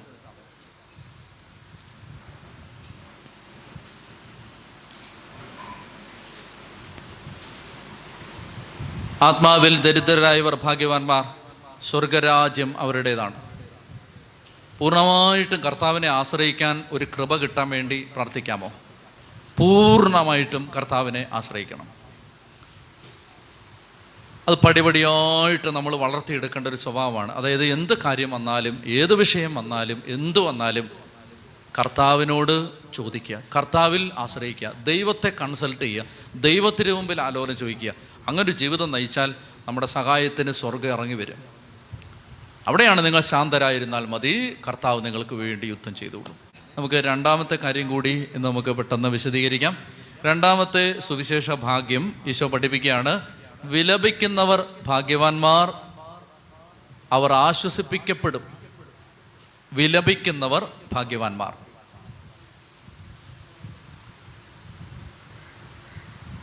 കരയുന്നവർ ഭാഗ്യവാന്മാർ അവർ ആശ്വസിപ്പിക്കപ്പെടും. മനുഷ്യർ സാധാരണയായിട്ട് കരയുന്നത് സാധാരണയായിട്ട് മനുഷ്യർ കരയുന്നത് തങ്ങൾക്ക് അർഹമായിരുന്നത് എന്തെങ്കിലും നഷ്ടപ്പെടുമ്പോഴാണ്. തങ്ങൾക്ക് പ്രിയപ്പെട്ടത് എന്തെങ്കിലും നഷ്ടപ്പെടുമ്പോഴാണ് മനുഷ്യർ സാധാരണയായിട്ട് കരയുന്നത്. നഷ്ടങ്ങളിലാണ് മനുഷ്യർ കരയുന്നത്. അപ്പോൾ എല്ലാ മനുഷ്യന്റെ കണ്ണുനീരിന്റെ പിന്നിലും ഈ പറയുന്ന കണ്ണുനീരിന്റെ പിന്നിലും മനുഷ്യന്റെ സ്വാർത്ഥതയുണ്ട്. മനുഷ്യന്റെ സെൽഫിഷ്നെസ് ഉണ്ട് ഈ കണ്ണുനീരിലുണ്ട്. അതായത് നമ്മൾ നമ്മുടെ കാര്യങ്ങൾക്ക് വേണ്ടിയാണ് കരയുന്നത്. എനിക്ക് എന്റെ കയ്യിൽ അഞ്ച് ലക്ഷം രൂപ രൂപയുണ്ടായിരുന്നു അത് നഷ്ടപ്പെട്ടു ഞാൻ കരയുകയാണ്. അപ്പോൾ എനിക്ക് എന്റെ ഒരു സ്വാർത്ഥതയിലാണ്. ഞാൻ കരയുന്നത്. എന്റെ കാര്യത്തെ പ്രതിയാണ് ഞാൻ കരയുന്നത്. എന്നാൽ ഈ കർത്താവ് ഉദ്ദേശിക്കുന്ന കരച്ചിൽ അതല്ല. നമുക്ക് എന്തെങ്കിലും സങ്കടം വരുമ്പോൾ നമ്മൾ കരയുന്നു പ്രയാസം വരുമ്പോൾ കരയുന്നു ബുദ്ധിമുട്ട് വരുമ്പോൾ കരയുന്നു നമുക്ക് എന്തെങ്കിലും മാനസിക ക്ലേശം ഉള്ളപ്പോൾ കരയുന്നു. ഇതൊക്കെ സ്വാഭാവികമാണ് അത് തെറ്റില്ല. അത് തെറ്റല്ല. കർത്താവ് ഉദ്ദേശിക്കുന്ന കരച്ചിൽ അതല്ല. ഈ സുവിശേഷ ഭാഗ്യം എന്ന് പറയുന്ന കരച്ചിൽ അതല്ല മറിച്ച് ആ കരച്ചിൽ രണ്ട് ഡയമെൻഷനിലാണ് സംഭവിക്കുന്നത്. രണ്ട് കാര്യങ്ങൾക്ക് വേണ്ടിയാണ് ഒരു ആത്മീയ മനുഷ്യൻ കരയേണ്ടത്. ഒന്നാമത്തേത് സ്വന്തം തെറ്റുകൾ ഓർത്ത് കരയണം. സ്വന്തം തിന്മകൾ പോരായ്മകൾ പരാജയങ്ങൾ തനിക്ക് എത്തിപ്പെടാൻ പറ്റാത്ത ആത്മീയമായ ഉയർച്ച അതിനെ ഓർത്ത് കരയണം. ഈ കരച്ചിൽ അധികം പേരിൽ ഉണ്ടാവുന്നില്ല. കരച്ചിൽ മുഴുവൻ സത്യത്തിൽ നമ്മൾ സാധാരണക്കാർ നടത്തുന്നത് നമുക്കുണ്ടാവുന്ന നഷ്ടങ്ങളെ പ്രതിയാണ്. നമ്മുടെ കാര്യങ്ങളെ പ്രതിയാണ്. നമ്മൾ വിചാരിക്കുന്ന പോലെ ജീവിതം മുന്നോട്ട് പോകാത്തപ്പോഴാണ് നമ്മൾ കരയുന്നത് മുഴുവൻ. ഈശോ പറയുകയാണ് ആ കരച്ചിലിന് വലിയ വിലയൊന്നുമില്ല. എന്നാൽ കരച്ചിലിന് വിലയുണ്ട്. എന്തിനാണെന്നറിയാം ഒന്ന് ഞാൻ ഓർക്കുകയാണ് ദൈവമേ എന്റെ തെറ്റ് അതോർത്ത് കര അതിന് വലിയ വിലയുണ്ട്. ഞാൻ വിശദമായിട്ട് പിന്നീട് എപ്പോഴെങ്കിലും പറയാം എൽ സാൽവദോർ എന്ന് പറയുന്ന ഒരു രാജ്യമുണ്ട്. ആ രാജ്യത്തൊരു ജയിൽ. ആ ജയിലിൽ കൊടുങ്കുറ്റവാളികൾ ഗാങ് ലീഡേഴ്സാണ് മുഴുവൻ. അവരോട് ഒരിക്കലും ഒരാൾ സുവിശേഷം പറഞ്ഞു. ആ ജയിലിൽ നിന്ന് സുവിശേഷം പഠിപ്പിക്കുന്നുണ്ട്. ഞാൻ പിന്നീട് പറയാം അതിന്റെ കാര്യങ്ങൾ ഞാൻ ഒരു കാഴ്ച കണ്ടു. എൽ സാൽവദോർ ജയിലിലെ തടവ് പുള്ളികൾ ഒരിക്കലും കരയാത്തവർ തങ്ങളുടെ പാപങ്ങൾ ഓർത്ത് കരയുന്നു. ഞങ്ങളുടെ കൈകളിൽ ചോര പുരണ്ടിട്ടുണ്ട് എന്നോർത്ത് കരയുന്നു. ഞങ്ങൾ തെറ്റ് ചെയ്തിട്ടുണ്ടെന്നോർത്ത് കരയുന്നു. ഞാനൊരു ജീവൻ എടുത്തിട്ടുണ്ടെന്ന് പറഞ്ഞ ഒരു മനുഷ്യൻ കരയുകയാണ്. ഇത് ആത്മീയതയിലെ കരച്ചിലാണ്. ഒരു കണ്ണുനീര് അതാണ്. ദൈവമേ എനിക്ക് ഒത്തിരി പരാധീനതകൾ തെറ്റു വന്നു. ജീവിതത്തിൽ തെറ്റുപറ്റി ഈ കരച്ചിലിന് പുതിയ നിയമത്തിൽ ഭയങ്കര വിലയാണ്. എനിക്ക് തെറ്റുപറ്റി എന്നോർത്തുള്ള ഒരു മനുഷ്യന്റെ കരച്ചിൽ കുംഭസാരക്കൂട്ടിലെ കരച്ചിൽ. അതിന് വലിയ വിലയുണ്ട്. അനുതാപത്തിന്റെ കരച്ചിലാണ്. ഇത് ഒരു കരച്ചിൽ. ഞാൻ പിന്നീട് നമുക്ക് സമയമില്ലാത്തതുകൊണ്ട് ഓടിച്ച് പറയാം. രണ്ടാമത്തെ കരച്ചിൽ എന്ന് പറഞ്ഞാൽ ആത്മഭാരം കൊണ്ടുള്ള കരച്ചിൽ. ആത്മാക്കളുടെ രക്ഷയപ്രതിയുള്ള കരച്ചിൽ. അതാണ് രണ്ടാമത്തേത്. ആത്മീയ മനുഷ്യന്റെ കരച്ചിൽ അതിന്റെ രണ്ടാം ഭാവം. ഒന്ന് സ്വന്തം തെറ്റുകളെ ഓർത്തുള്ള കരച്ചിൽ. രണ്ടാമത്തേത് ദൈവമേ സഭ തകരുന്നു. ദൈവമക്കൾ നശിക്കുന്നു. കുടുംബങ്ങൾ നശിക്കുന്നു. ദേശം നശിക്കുന്നു. ദൈവമേ അതോർത്ത് ദൈവമക്കൾ കരയുകയും നെടുവീർപ്പിടുകയും ചെയ്യുന്നു അച്ഛൻ മധ്യസ്ഥ പ്രാർത്ഥനയ്ക്ക് വരുന്ന കാര്യം പറഞ്ഞു. മധ്യസ്ഥ പ്രാർത്ഥനയുടെ സ്രോതസ് എന്ന് പറയുന്നത് ഈ കരച്ചിലാണ്. അതായത് സഹിക്കാൻ പറ്റുന്നില്ല. അതായത് എല്ലാം നശിക്കുന്നു. ഒന്നും ശരിയാവുന്നില്ല. അല്ല കാര്യങ്ങൾ നടക്കുന്നില്ല. ഇതോർത്ത് ഭാരപ്പെടുന്ന ഒരു മനസ്സിൽ നിന്നുള്ള കരച്ചിലാണത്. പ്രിയപ്പെട്ട സഹോദരങ്ങളെ കർത്താവ് പറയാണ് അങ്ങനെ കരയുന്നവർ ആശ്വസിപ്പിക്കപ്പെടും. സ്വന്തം പാപത്തെ ഓർത്ത് കരയുന്നവർ പൂർണമായ പാപമോചനവും കിട്ടും വിശുദ്ധിയും കിട്ടും. ആത്മാക്കളുടെ രക്ഷയെപ്രതി കരയുന്നവന്റെ മേൽ സ്വർഗരാജ്യത്തിൽ വലിയൊരു അക്കൗണ്ട് തുറക്കപ്പെടും. അവന്റെ തലമുറയെ ദൈവം അനുഗ്രഹിക്കും. ഞാൻ ഒരിക്കലും സൂചിപ്പിച്ചു പോയിരുന്നു. എനിക്ക് ഏറ്റവും ഇഷ്ടമുള്ള ഉദാഹരണം ശിമയോനാണ്. കെവറിയങ്കാര ശിമയോൻ. യേശുവിന്റെ കുരിശു ചുമക്കാനായിട്ട് സഹായിച്ച ഷിമയോൻ ശ്രദ്ധിക്കാമോ? അയാളിങ്ങനെ കാഴ്ച കണ്ടുകൊണ്ട് നിൽക്കായിരുന്നു റോഡ് സൈഡിൽ പെരുന്നാളിന്റെ പ്രദക്ഷിണം പോവാണ് ഭയങ്കര പ്രദക്ഷിണം. ആളുകൾ ഇങ്ങനെ കാണാൻ നിൽക്കത്തില്ലേ? അതുപോലെ നിന്നതാ. കെവറിയങ്കാരൻ ഈജിപ്തിലാണ് ഈ സൈറീൻ എന്ന് പറയുന്ന സ്ഥലം. ഞാൻ അന്വേഷിക്കുമ്പോൾ എന്റെ ഒരു വായനയിൽ എനിക്ക് കിട്ടിയത് ഇയാൾ ഒരു കറുത്ത വർഗക്കാരനാണ് വിജാതീയനാണ് കറുത്ത വർഗക്കാരനാണ് ആഫ്രിക്കക്കാരൻ ഷിമയോൻ കച്ചവടത്തിനോ മറ്റോ വന്ന അവിടെ. അപ്പൊ അയാൾ ഈ കുരിശ് യാത്ര പോകുന്ന കണ്ടുകൊണ്ട് ഇങ്ങനെ നിന്നാണ്. നമ്മുടെ നാട്ടിൽ നിന്ന് ഇതില്ല. ഇതില്ലേ നമ്മുടെ ഇവിടുന്ന് പ്രദക്ഷിണമൊക്കെ പോകുമ്പോൾ ബംഗാളികൾ കണ്ടേക്കത്തില്ലേ? അവരുടെ നാട്ടിൽ അതില്ല. അവരിത് ഇതെന്ത് എന്തടാ കുറേ അവന്മാർ കുടിച്ചിട്ടൊക്കെ. അവന്മാർ വിചാരിക്കുക അത് വിചാരിച്ച് ഇങ്ങനെ നോക്കി നിൽക്കത്തില്ലേ അതുപോലെ നോക്കി നിന്നാണ്. നോക്കി നിന്നപ്പോൾ റോ റോമൻ പടയാളി കുരിശു നമുക്ക് സഹായിക്കില്ല. കാരണം അവർക്കിത് നിന്ദ്യമാണ്. അവർ കാരണം അവർ ശിക്ഷ വിധിച്ചാണിത്. യഹൂദന്മാര് കുരിശിന്റെ അറ്റത്ത് പോലും കാരണം അവർക്ക് അത്രയും നാണം കെട്ട ഒരു ശിക്ഷയില്ല. കുറ്റവാളിയുടെ ചോര ഭൂമിയിൽ വീണാൽ ഭൂമിക്ക് ശാപമാണെന്ന് പറഞ്ഞിട്ടാണ് പേർഷ്യക്കാരാണ് കുരിശുമരം കണ്ടുപിടി കഴിമരം കണ്ടുപിടിക്കുന്നവരാണ്. അതുകൊണ്ട് കുറ്റവാളിയും ഈ മണ്ണി കടന്ന് മരിക്കാൻ പാടില്ല. അന്തരീക്ഷത്തിൽ നിന്ന് മരിക്കട്ടെ. അവന്റെ ചോരയും നെടുവീർപ്പ് ഈ മണ്ണിൽ വീണ് മണ്ണ് നശിക്കാതിരിക്കട്ടെ. അങ്ങനെ പറഞ്ഞിട്ടാണ് കഴിമരം കണ്ടുപിടിച്ചത്. അപ്പോൾ റോമാക്കാർക്ക് ഇത് നിന്ദ്യമാണ്. യഹൂദന്മാർക്ക് ഇത് തൊടാൻ പാടില്ലാത്തതാണ്. അങ്ങനെയുള്ള ആ കുരിശുമരം ആ കുരിശുമരം ചുമന്നുകൊണ്ട് ഈശോ പോകുമ്പോൾ ഇയാൾ ഇങ്ങനെ കാഴ്ച കാണാൻ നിന്നാണ്. ഇപ്പൊ യഹൂദന്മാരെ വിളിച്ചു ഇത് ചുമക്കാൻ ആരും പോവില്ല. റോമാക്കാർ അതിന് തയ്യാറുമല്ല. അതുകൊണ്ട് റോമൻ പടയാളികൾ യേശു മരിച്ചു പോകാതിരിക്കാൻ വേണ്ടി കാരണം അവർക്ക് ഈ എക്സിക്യൂഷൻ നടപ്പാക്കണം. അവർക്ക് ഈ ഈ എന്താണോ ശിക്ഷ വിധിച്ചത് അത് പൂർത്തിയാക്കണം. അതുകൊണ്ട് എങ്ങനെയും ഇവനെ ജീവനോടെ മേളി വരെ എത്തിച്ച് കുരിശേലെന്ന് അടിക്കണം അല്ലെങ്കിൽ ശിക്ഷ പൂർത്തിയാവില്ല. അതുകൊണ്ട് അവർ ഈ ശിമയോനെ വിളിച്ചു വാടാന്ന് പറഞ്ഞു. നീ ഇങ്ങ് വരാൻ പറഞ്ഞു. ഞാനോ? ഞാൻ ഈ നാട്ടുകാരനല്ലെന്ന് പറഞ്ഞു. ഞാൻ ഇത് കാണാൻ നിന്നാന്ന് പറഞ്ഞു. ഇപ്പൊ പോവാനാന്ന് പറഞ്ഞു. പോയിട്ട് വരെ കാര്യമുണ്ട്. കട തുറക്കാനുള്ളതെന്ന് പറഞ്ഞു. അവർ പറഞ്ഞു വാടാന്ന് പറഞ്ഞു. മര്യാദയ്ക്ക് വാടാ. അവൻ പറഞ്ഞു ഞാൻ വരില്ലെന്ന് പറഞ്ഞു. എന്നെ നിർബന്ധിക്കരുത്. എനിക്ക് പോകാനുള്ളതാണ്. ഞാൻ പോവാന്ന് പറഞ്ഞു. ഓടിച്ചെന്ന് ഒരുത്തം പിടിച്ചു. മര്യാദയ്ക്ക് വിളിച്ചാൽ വരത്തില്ലേ? വാടാ ഇവിടെ. കൊണ്ടുവന്നു. കൊണ്ടുവന്നു പറഞ്ഞത് എടുക്കാൻ പറഞ്ഞു. അയാൾ നോക്കുമ്പോൾ ദേഹമാസകലം അടിയും ഇടിയും ചതവും ഏറ്റ ഒരു മനുഷ്യൻ നിസ്സഹായൻ ചെറുപ്പക്കാരൻ. ഒരു സാധാരണ കുറ്റവാളി. സാധാരണ കുറ്റവാളി. അപ്പൊ അയാൾ ഇത് കണ്ടിട്ട് സഹതാപമുണ്ട്. പക്ഷെ എനിക്ക് പറ്റില്ല. എനിക്ക് പോയിട്ട് വരെ ആവശ്യമുണ്ട്. അപ്പൊ ഇവർ ഒറ്റ അടി കൊടുത്തിട്ട് പറഞ്ഞു എടുക്കണമെന്ന് പറഞ്ഞു. അങ്ങനെ നിർബന്ധത്തെ പ്രതി അയാൾ ഇത് പിടിച്ചാണ്. പിടിച്ചു. പിടിച്ചു പൊക്കി. പൊക്കിയപ്പോൾ ഇവന്റെ മുഖം ശരിക്ക് കണ്ടു. കണ്ടപ്പോൾ സാധാരണ കണ്ട പോലൊരു മുഖമല്ലത്. സാധാരണ കണ്ടിട്ടുള്ളൊരു കണ്ണല്ലിത്. എന്തോ ഒരു പ്രത്യേകതയുണ്ട്. പിടിക്കാം. എന്തായാലും ഇനിയിപ്പോൾ യുവമാരുടെ തല്ലുകൊള്ളുന്നതിലും ഭേദം പിടിക്കാം. അങ്ങനെ ചൊ മനസ്സില്ലാ മനസ്സോടെ ചുമന്നാണിത്. ചുമന്നു മുന്നോട്ട് പോയി ഇതേ വീണ്ടും വീഴുന്നു. വീണപ്പോൾ പിടിച്ചുയർത്തുന്നു. അങ്ങനെ അടുത്തിടപഴകി ഉരുമ്മി തൊട്ട് അടുത്ത് ഇടപഴകി അങ്ങനെ മുന്നോട്ട് പോകുന്ന ഒരു രണ്ടോ മൂന്നോ കിലോമീറ്റർക്കിടയിൽ നിൽക്കുന്ന ഒരു യാത്രക്കിടയിൽ ഈ കുരിശു ചുമക്കാൻ വിധിക്കപ്പെട്ട കുറ്റവാളി ശിമയോന്റെ പറിച്ചിങ് എടുത്തു. അപ്പൊ ശിമയോൻ ഇപ്പൊ അവനോട് പറയാണ് നീ ചുമക്കണ്ട ഇങ്ങനെ കാണിച്ചാൽ മതി ഞാൻ ചുമന്നോളാന്ന് പറഞ്ഞു. നീ ഇങ്ങനെ കാണിച്ചാൽ മതി ഞാൻ ചുമന്നോളാന്ന് പറഞ്ഞു. നിനക്ക് ആരോഗ്യമില്ല അപ്പൊ അവൻ പറഞ്ഞു ശിമയോനെ ഇത് നീ ചുമക്കേണ്ടതല്ല ഇത് ഞാൻ ചുമക്കേണ്ടതാണ്. നീ ഒന്ന് താങ്ങിയാ മതി എന്ന് പറഞ്ഞു. നീ ഒന്ന് താങ്ങിയാ മതിയടാ മോനെ ഞാൻ ഇത് ചുമന്നോളാം. ഒരു കുരിശ് ആരും ചുമക്കണ്ട. കർത്താവ് ചുമന്നോളും. നിന്നെ ദൈവം എന്തിനാ വിളിക്കുന്നറിയാമോ? ഇതിന്റെ അറ്റത്തൊന്ന് പിടിക്കുന്നേ ഇതിന്റെ സൈഡിലൊന്ന് താങ്ങിത്ത. നീ വേറെ ഒന്നും ചെയ്യണ്ട. ഇതിന്റെ സൈഡിലൊന്ന് താങ്ങിത്ത. അതിനെ ദൈവം നിന്നെ വിളിക്കുന്നത് മധ്യസ്ഥ പ്രാർത്ഥനക്കാരാ നിന്നെ ദൈവം വിളിക്കുന്നത്. ഇതൊന്ന് ഇതൊന്ന് സൈഡിലൊന്ന് പിടിക്കുന്നേ നീ കുരിശൊന്നും ചുമക്കണ്ട. കുരിശ് കർത്താവ് ചുമന്നോളും. കുരിശ് കർത്താവ് ചുമന്നോളും. നീ ഇതിന്റെ അറ്റത്തൊന്ന് പിടിച്ചേ മതി. ചെറുതായിട്ടൊന്ന് ഒന്ന് ചെറുത ഒരു ചെറിയ സപ്പോർട്ട് ഒരു ചെറിയ സപ്പോർട്ട് ഒരു കൊന്ത ഒരു കുരിശന്റെ വഴി ഒരു നേരത്തെ ഉപവാസം. ചെറിയ സപ്പോർട്ട് താടാ അത്രേ മതി. അവൻ പറഞ്ഞു ഇല്ല അർത്ഥ ഞാൻ ഞാൻ ചുമ നീ ചുമക്കണ്ടടാ ഞാൻ ചുമന്നോളാന്ന് പറഞ്ഞു. നീ ഇത് പതുക്കെ പിടിച്ചാൽ മതി എന്ന് പറഞ്ഞു.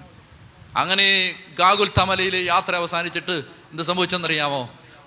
അപ്പൊ ഇവൻ എന്ത് ചെയ്താൽ പോവില്ല. അവൻ അവിടെ തന്നെ നിൽക്കുകയാണ്. അവൻ വേണമെങ്കിൽ കുരിശ് തിറക്കപ്പെടാൻ തയ്യാറായിട്ട് നിൽക്കുകയാണ് ക്ഷമയവൻ ആ സമയത്ത് പടയാളികൾ നിങ്ങൾ പാഷണം കണ്ടിട്ടുണ്ടെങ്കിൽ അത് മനോഹരമായിട്ട് അതിനകത്തുണ്ട്. ഇവനെ തള്ളി ഓടാന്ന് പറഞ്ഞ് വിടുകയാണ്. ഒരിക്കൽ നിങ്ങൾ അവന്റെ കുരിശ് താങ്ങാൻ മനസ്സില്ലാ മനസ്സോടെയാണ് വരുന്നതെങ്കിലും അങ്ങനെ കുരിശ് താങ്ങാൻ വരുന്നവന്റെ ഹൃദയം കുടുംബം ഈ കുരിശെ കിടക്കുന്നവൻ അങ്ങ് എടുക്കും. എന്നിട്ട് ഞാൻ പറഞ്ഞു വന്ന എന്തിനെന്നറിയാമോ? ഇതിന്റെ ഒടുവിൽ ഷിമയോൻ എന്ത് കിട്ടി? കുറേ കാലത്തെ എന്റെ ഒരു സംശയമായിരുന്നത് ഈ ഷിമയോൻ എന്തെങ്കിലും കിട്ടിയോ? ഈ പാവ എവിടെ പോയി? കുരിശിന്റെ വഴി പ്രാർത്ഥനയിൽ നിന്ന് എങ്ങോട്ടെന്നില്ലാതെ ഇറങ്ങിപ്പോയി ഇയാൾ എവിടെ? അയാളുടെ വീട് എവിടെ? എന്റെ ഒരുപാട് നാലത്തെ ചോദ്യമായിരുന്നത്. ഓരോ തവണ കുരിശിന്റെ വീട് പ്രാർത്ഥന ഇങ്ങനെ കേൾക്കുമ്പോഴും ഞാൻ ഓർക്കും ദൈവമേ ഈ കെവറിയുകാരൻ ഷിമയോൻ ഇവൻ എവിടെ പോയി? ഒരിക്കൽ കർത്താവ് ഉത്തരം തന്നു. ഉത്തരം ഇതാണ് റോമാലേഖനം പതിനാറാം അധ്യായം പതിമൂന്നാം വാക്യം. നോക്കണ്ട കേട്ടാ മതി സമയമില്ല. റോമാലേഖനം പതിനാറാം അധ്യായം പതിമൂന്നാം വാക്യം. പൗലോസ് ലീഗ റോമാ സഭയിലെ പ്രഗത്ഭരായ ശുശ്രൂഷകരുടെ പേരെടുത്ത് അഭിവാദനം ചെയ്യുമ്പോൾ അവിടെ ഇങ്ങനെ പറയും റൂഫസിനും അവന്റെ അമ്മയ്ക്കും വന്ദനം പറയണം. അവൾ എന്റെയും അമ്മയാണ്. നിങ്ങൾക്ക് സംശയമുണ്ടെങ്കിൽ വീട്ടിൽ ചെന്നിട്ട് റോമാലേഖനം പതിനാറാം അധ്യായം പതിമൂന്നാം വാക്യത്തിന്റെ പി ഒ സി ബൈബിളിലെ ഫുട് നോട്ട് നോക്കിയാൽ അവിടെ ഒരു മർക്കോസിന്റെ സുവിശേഷത്തിലെ റെഫറൻസ് കാണും. അതെടുത്ത് വായിച്ചു നോക്കണം. വായിച്ചു നോക്കുമ്പോൾ അവിടെ നിങ്ങൾ വായിക്കാൻ പോകുന്ന എങ്ങനെയായിരിക്കും? അപ്പോൾ വയലിൽ നിന്ന് കൗറിയങ്കാരനായ ശിമയോൻ വന്നു. അവൻ അലക്സാണ്ടറിന്റെയും റോപ്പോസിന്റെയും പിതാവായിരുന്നു. റൂഫസ്. റൂഫസിനും അവന്റെ അമ്മയ്ക്കും വന്ദനം പറയണം. അവൾ എന്റെ അമ്മയാണ്. പൗലോസ് ആരെക്കുറിച്ചായി പറയുന്നതെന്നറിയാമോ? ഈ കറുത്ത വർഗക്കാരനായ ഈ വഴിയാത്രക്കിടെ കാഴ്ച കാണാതെ നിന്ന ഷെമയോന്റെ ഭാര്യയെയും മകനെയും കുറിച്ചാണ് ഈ പറയുന്നത്. പൗലോസ് പറയാണ് അവൾ എന്റെ അമ്മയാണ്. എന്ന് പറഞ്ഞാൽ റോമാ സഭയിലെ പേരെടുത്ത നേതാക്കന്മാരായിട്ട് ഷെമയോന്റെ മക്കൾ മാറി തിരുവഴുത്തിന്റെ ഭാഗമായി ഇന്ന് ഈ പുസ്തകം വായിക്കുമ്പോൾ വഴി കാഴ്ച കാണാൻ നിന്ന ഷെമയോന്റെ മക്കൾ ഈ പുസ്തകത്തിലുണ്ട്. ചെത്തി പറഞ്ഞേ ഹാലേലുയാ പ്രിയപ്പെട്ട സഹോദരങ്ങളെ അതുകൊണ്ട് കരയണം. നമ്മുടെ മക്കൾക്ക് വേണ്ടിയല്ല. നമ്മുടെ ബന്ധുക്കൾക്ക് അപ്പനെ അമ്മയ്ക്കും വേണ്ടിയല്ല കരയേണ്ടത്. കരയണം സഭയ്ക്ക് വേണ്ടി കരയണം. ശുശ്രൂഷകർക്ക് വേണ്ടി കരയണം ധ്യാനകേന്ദ്രങ്ങൾക്ക് വേണ്ടി കരയണം ആത്മാക്കൾക്ക് വേണ്ടി കരയണം. അങ്ങനെ കരഞ്ഞാൽ കർത്താവ് നിന്റെ തലമുറയെ ആശീർവദിക്കും.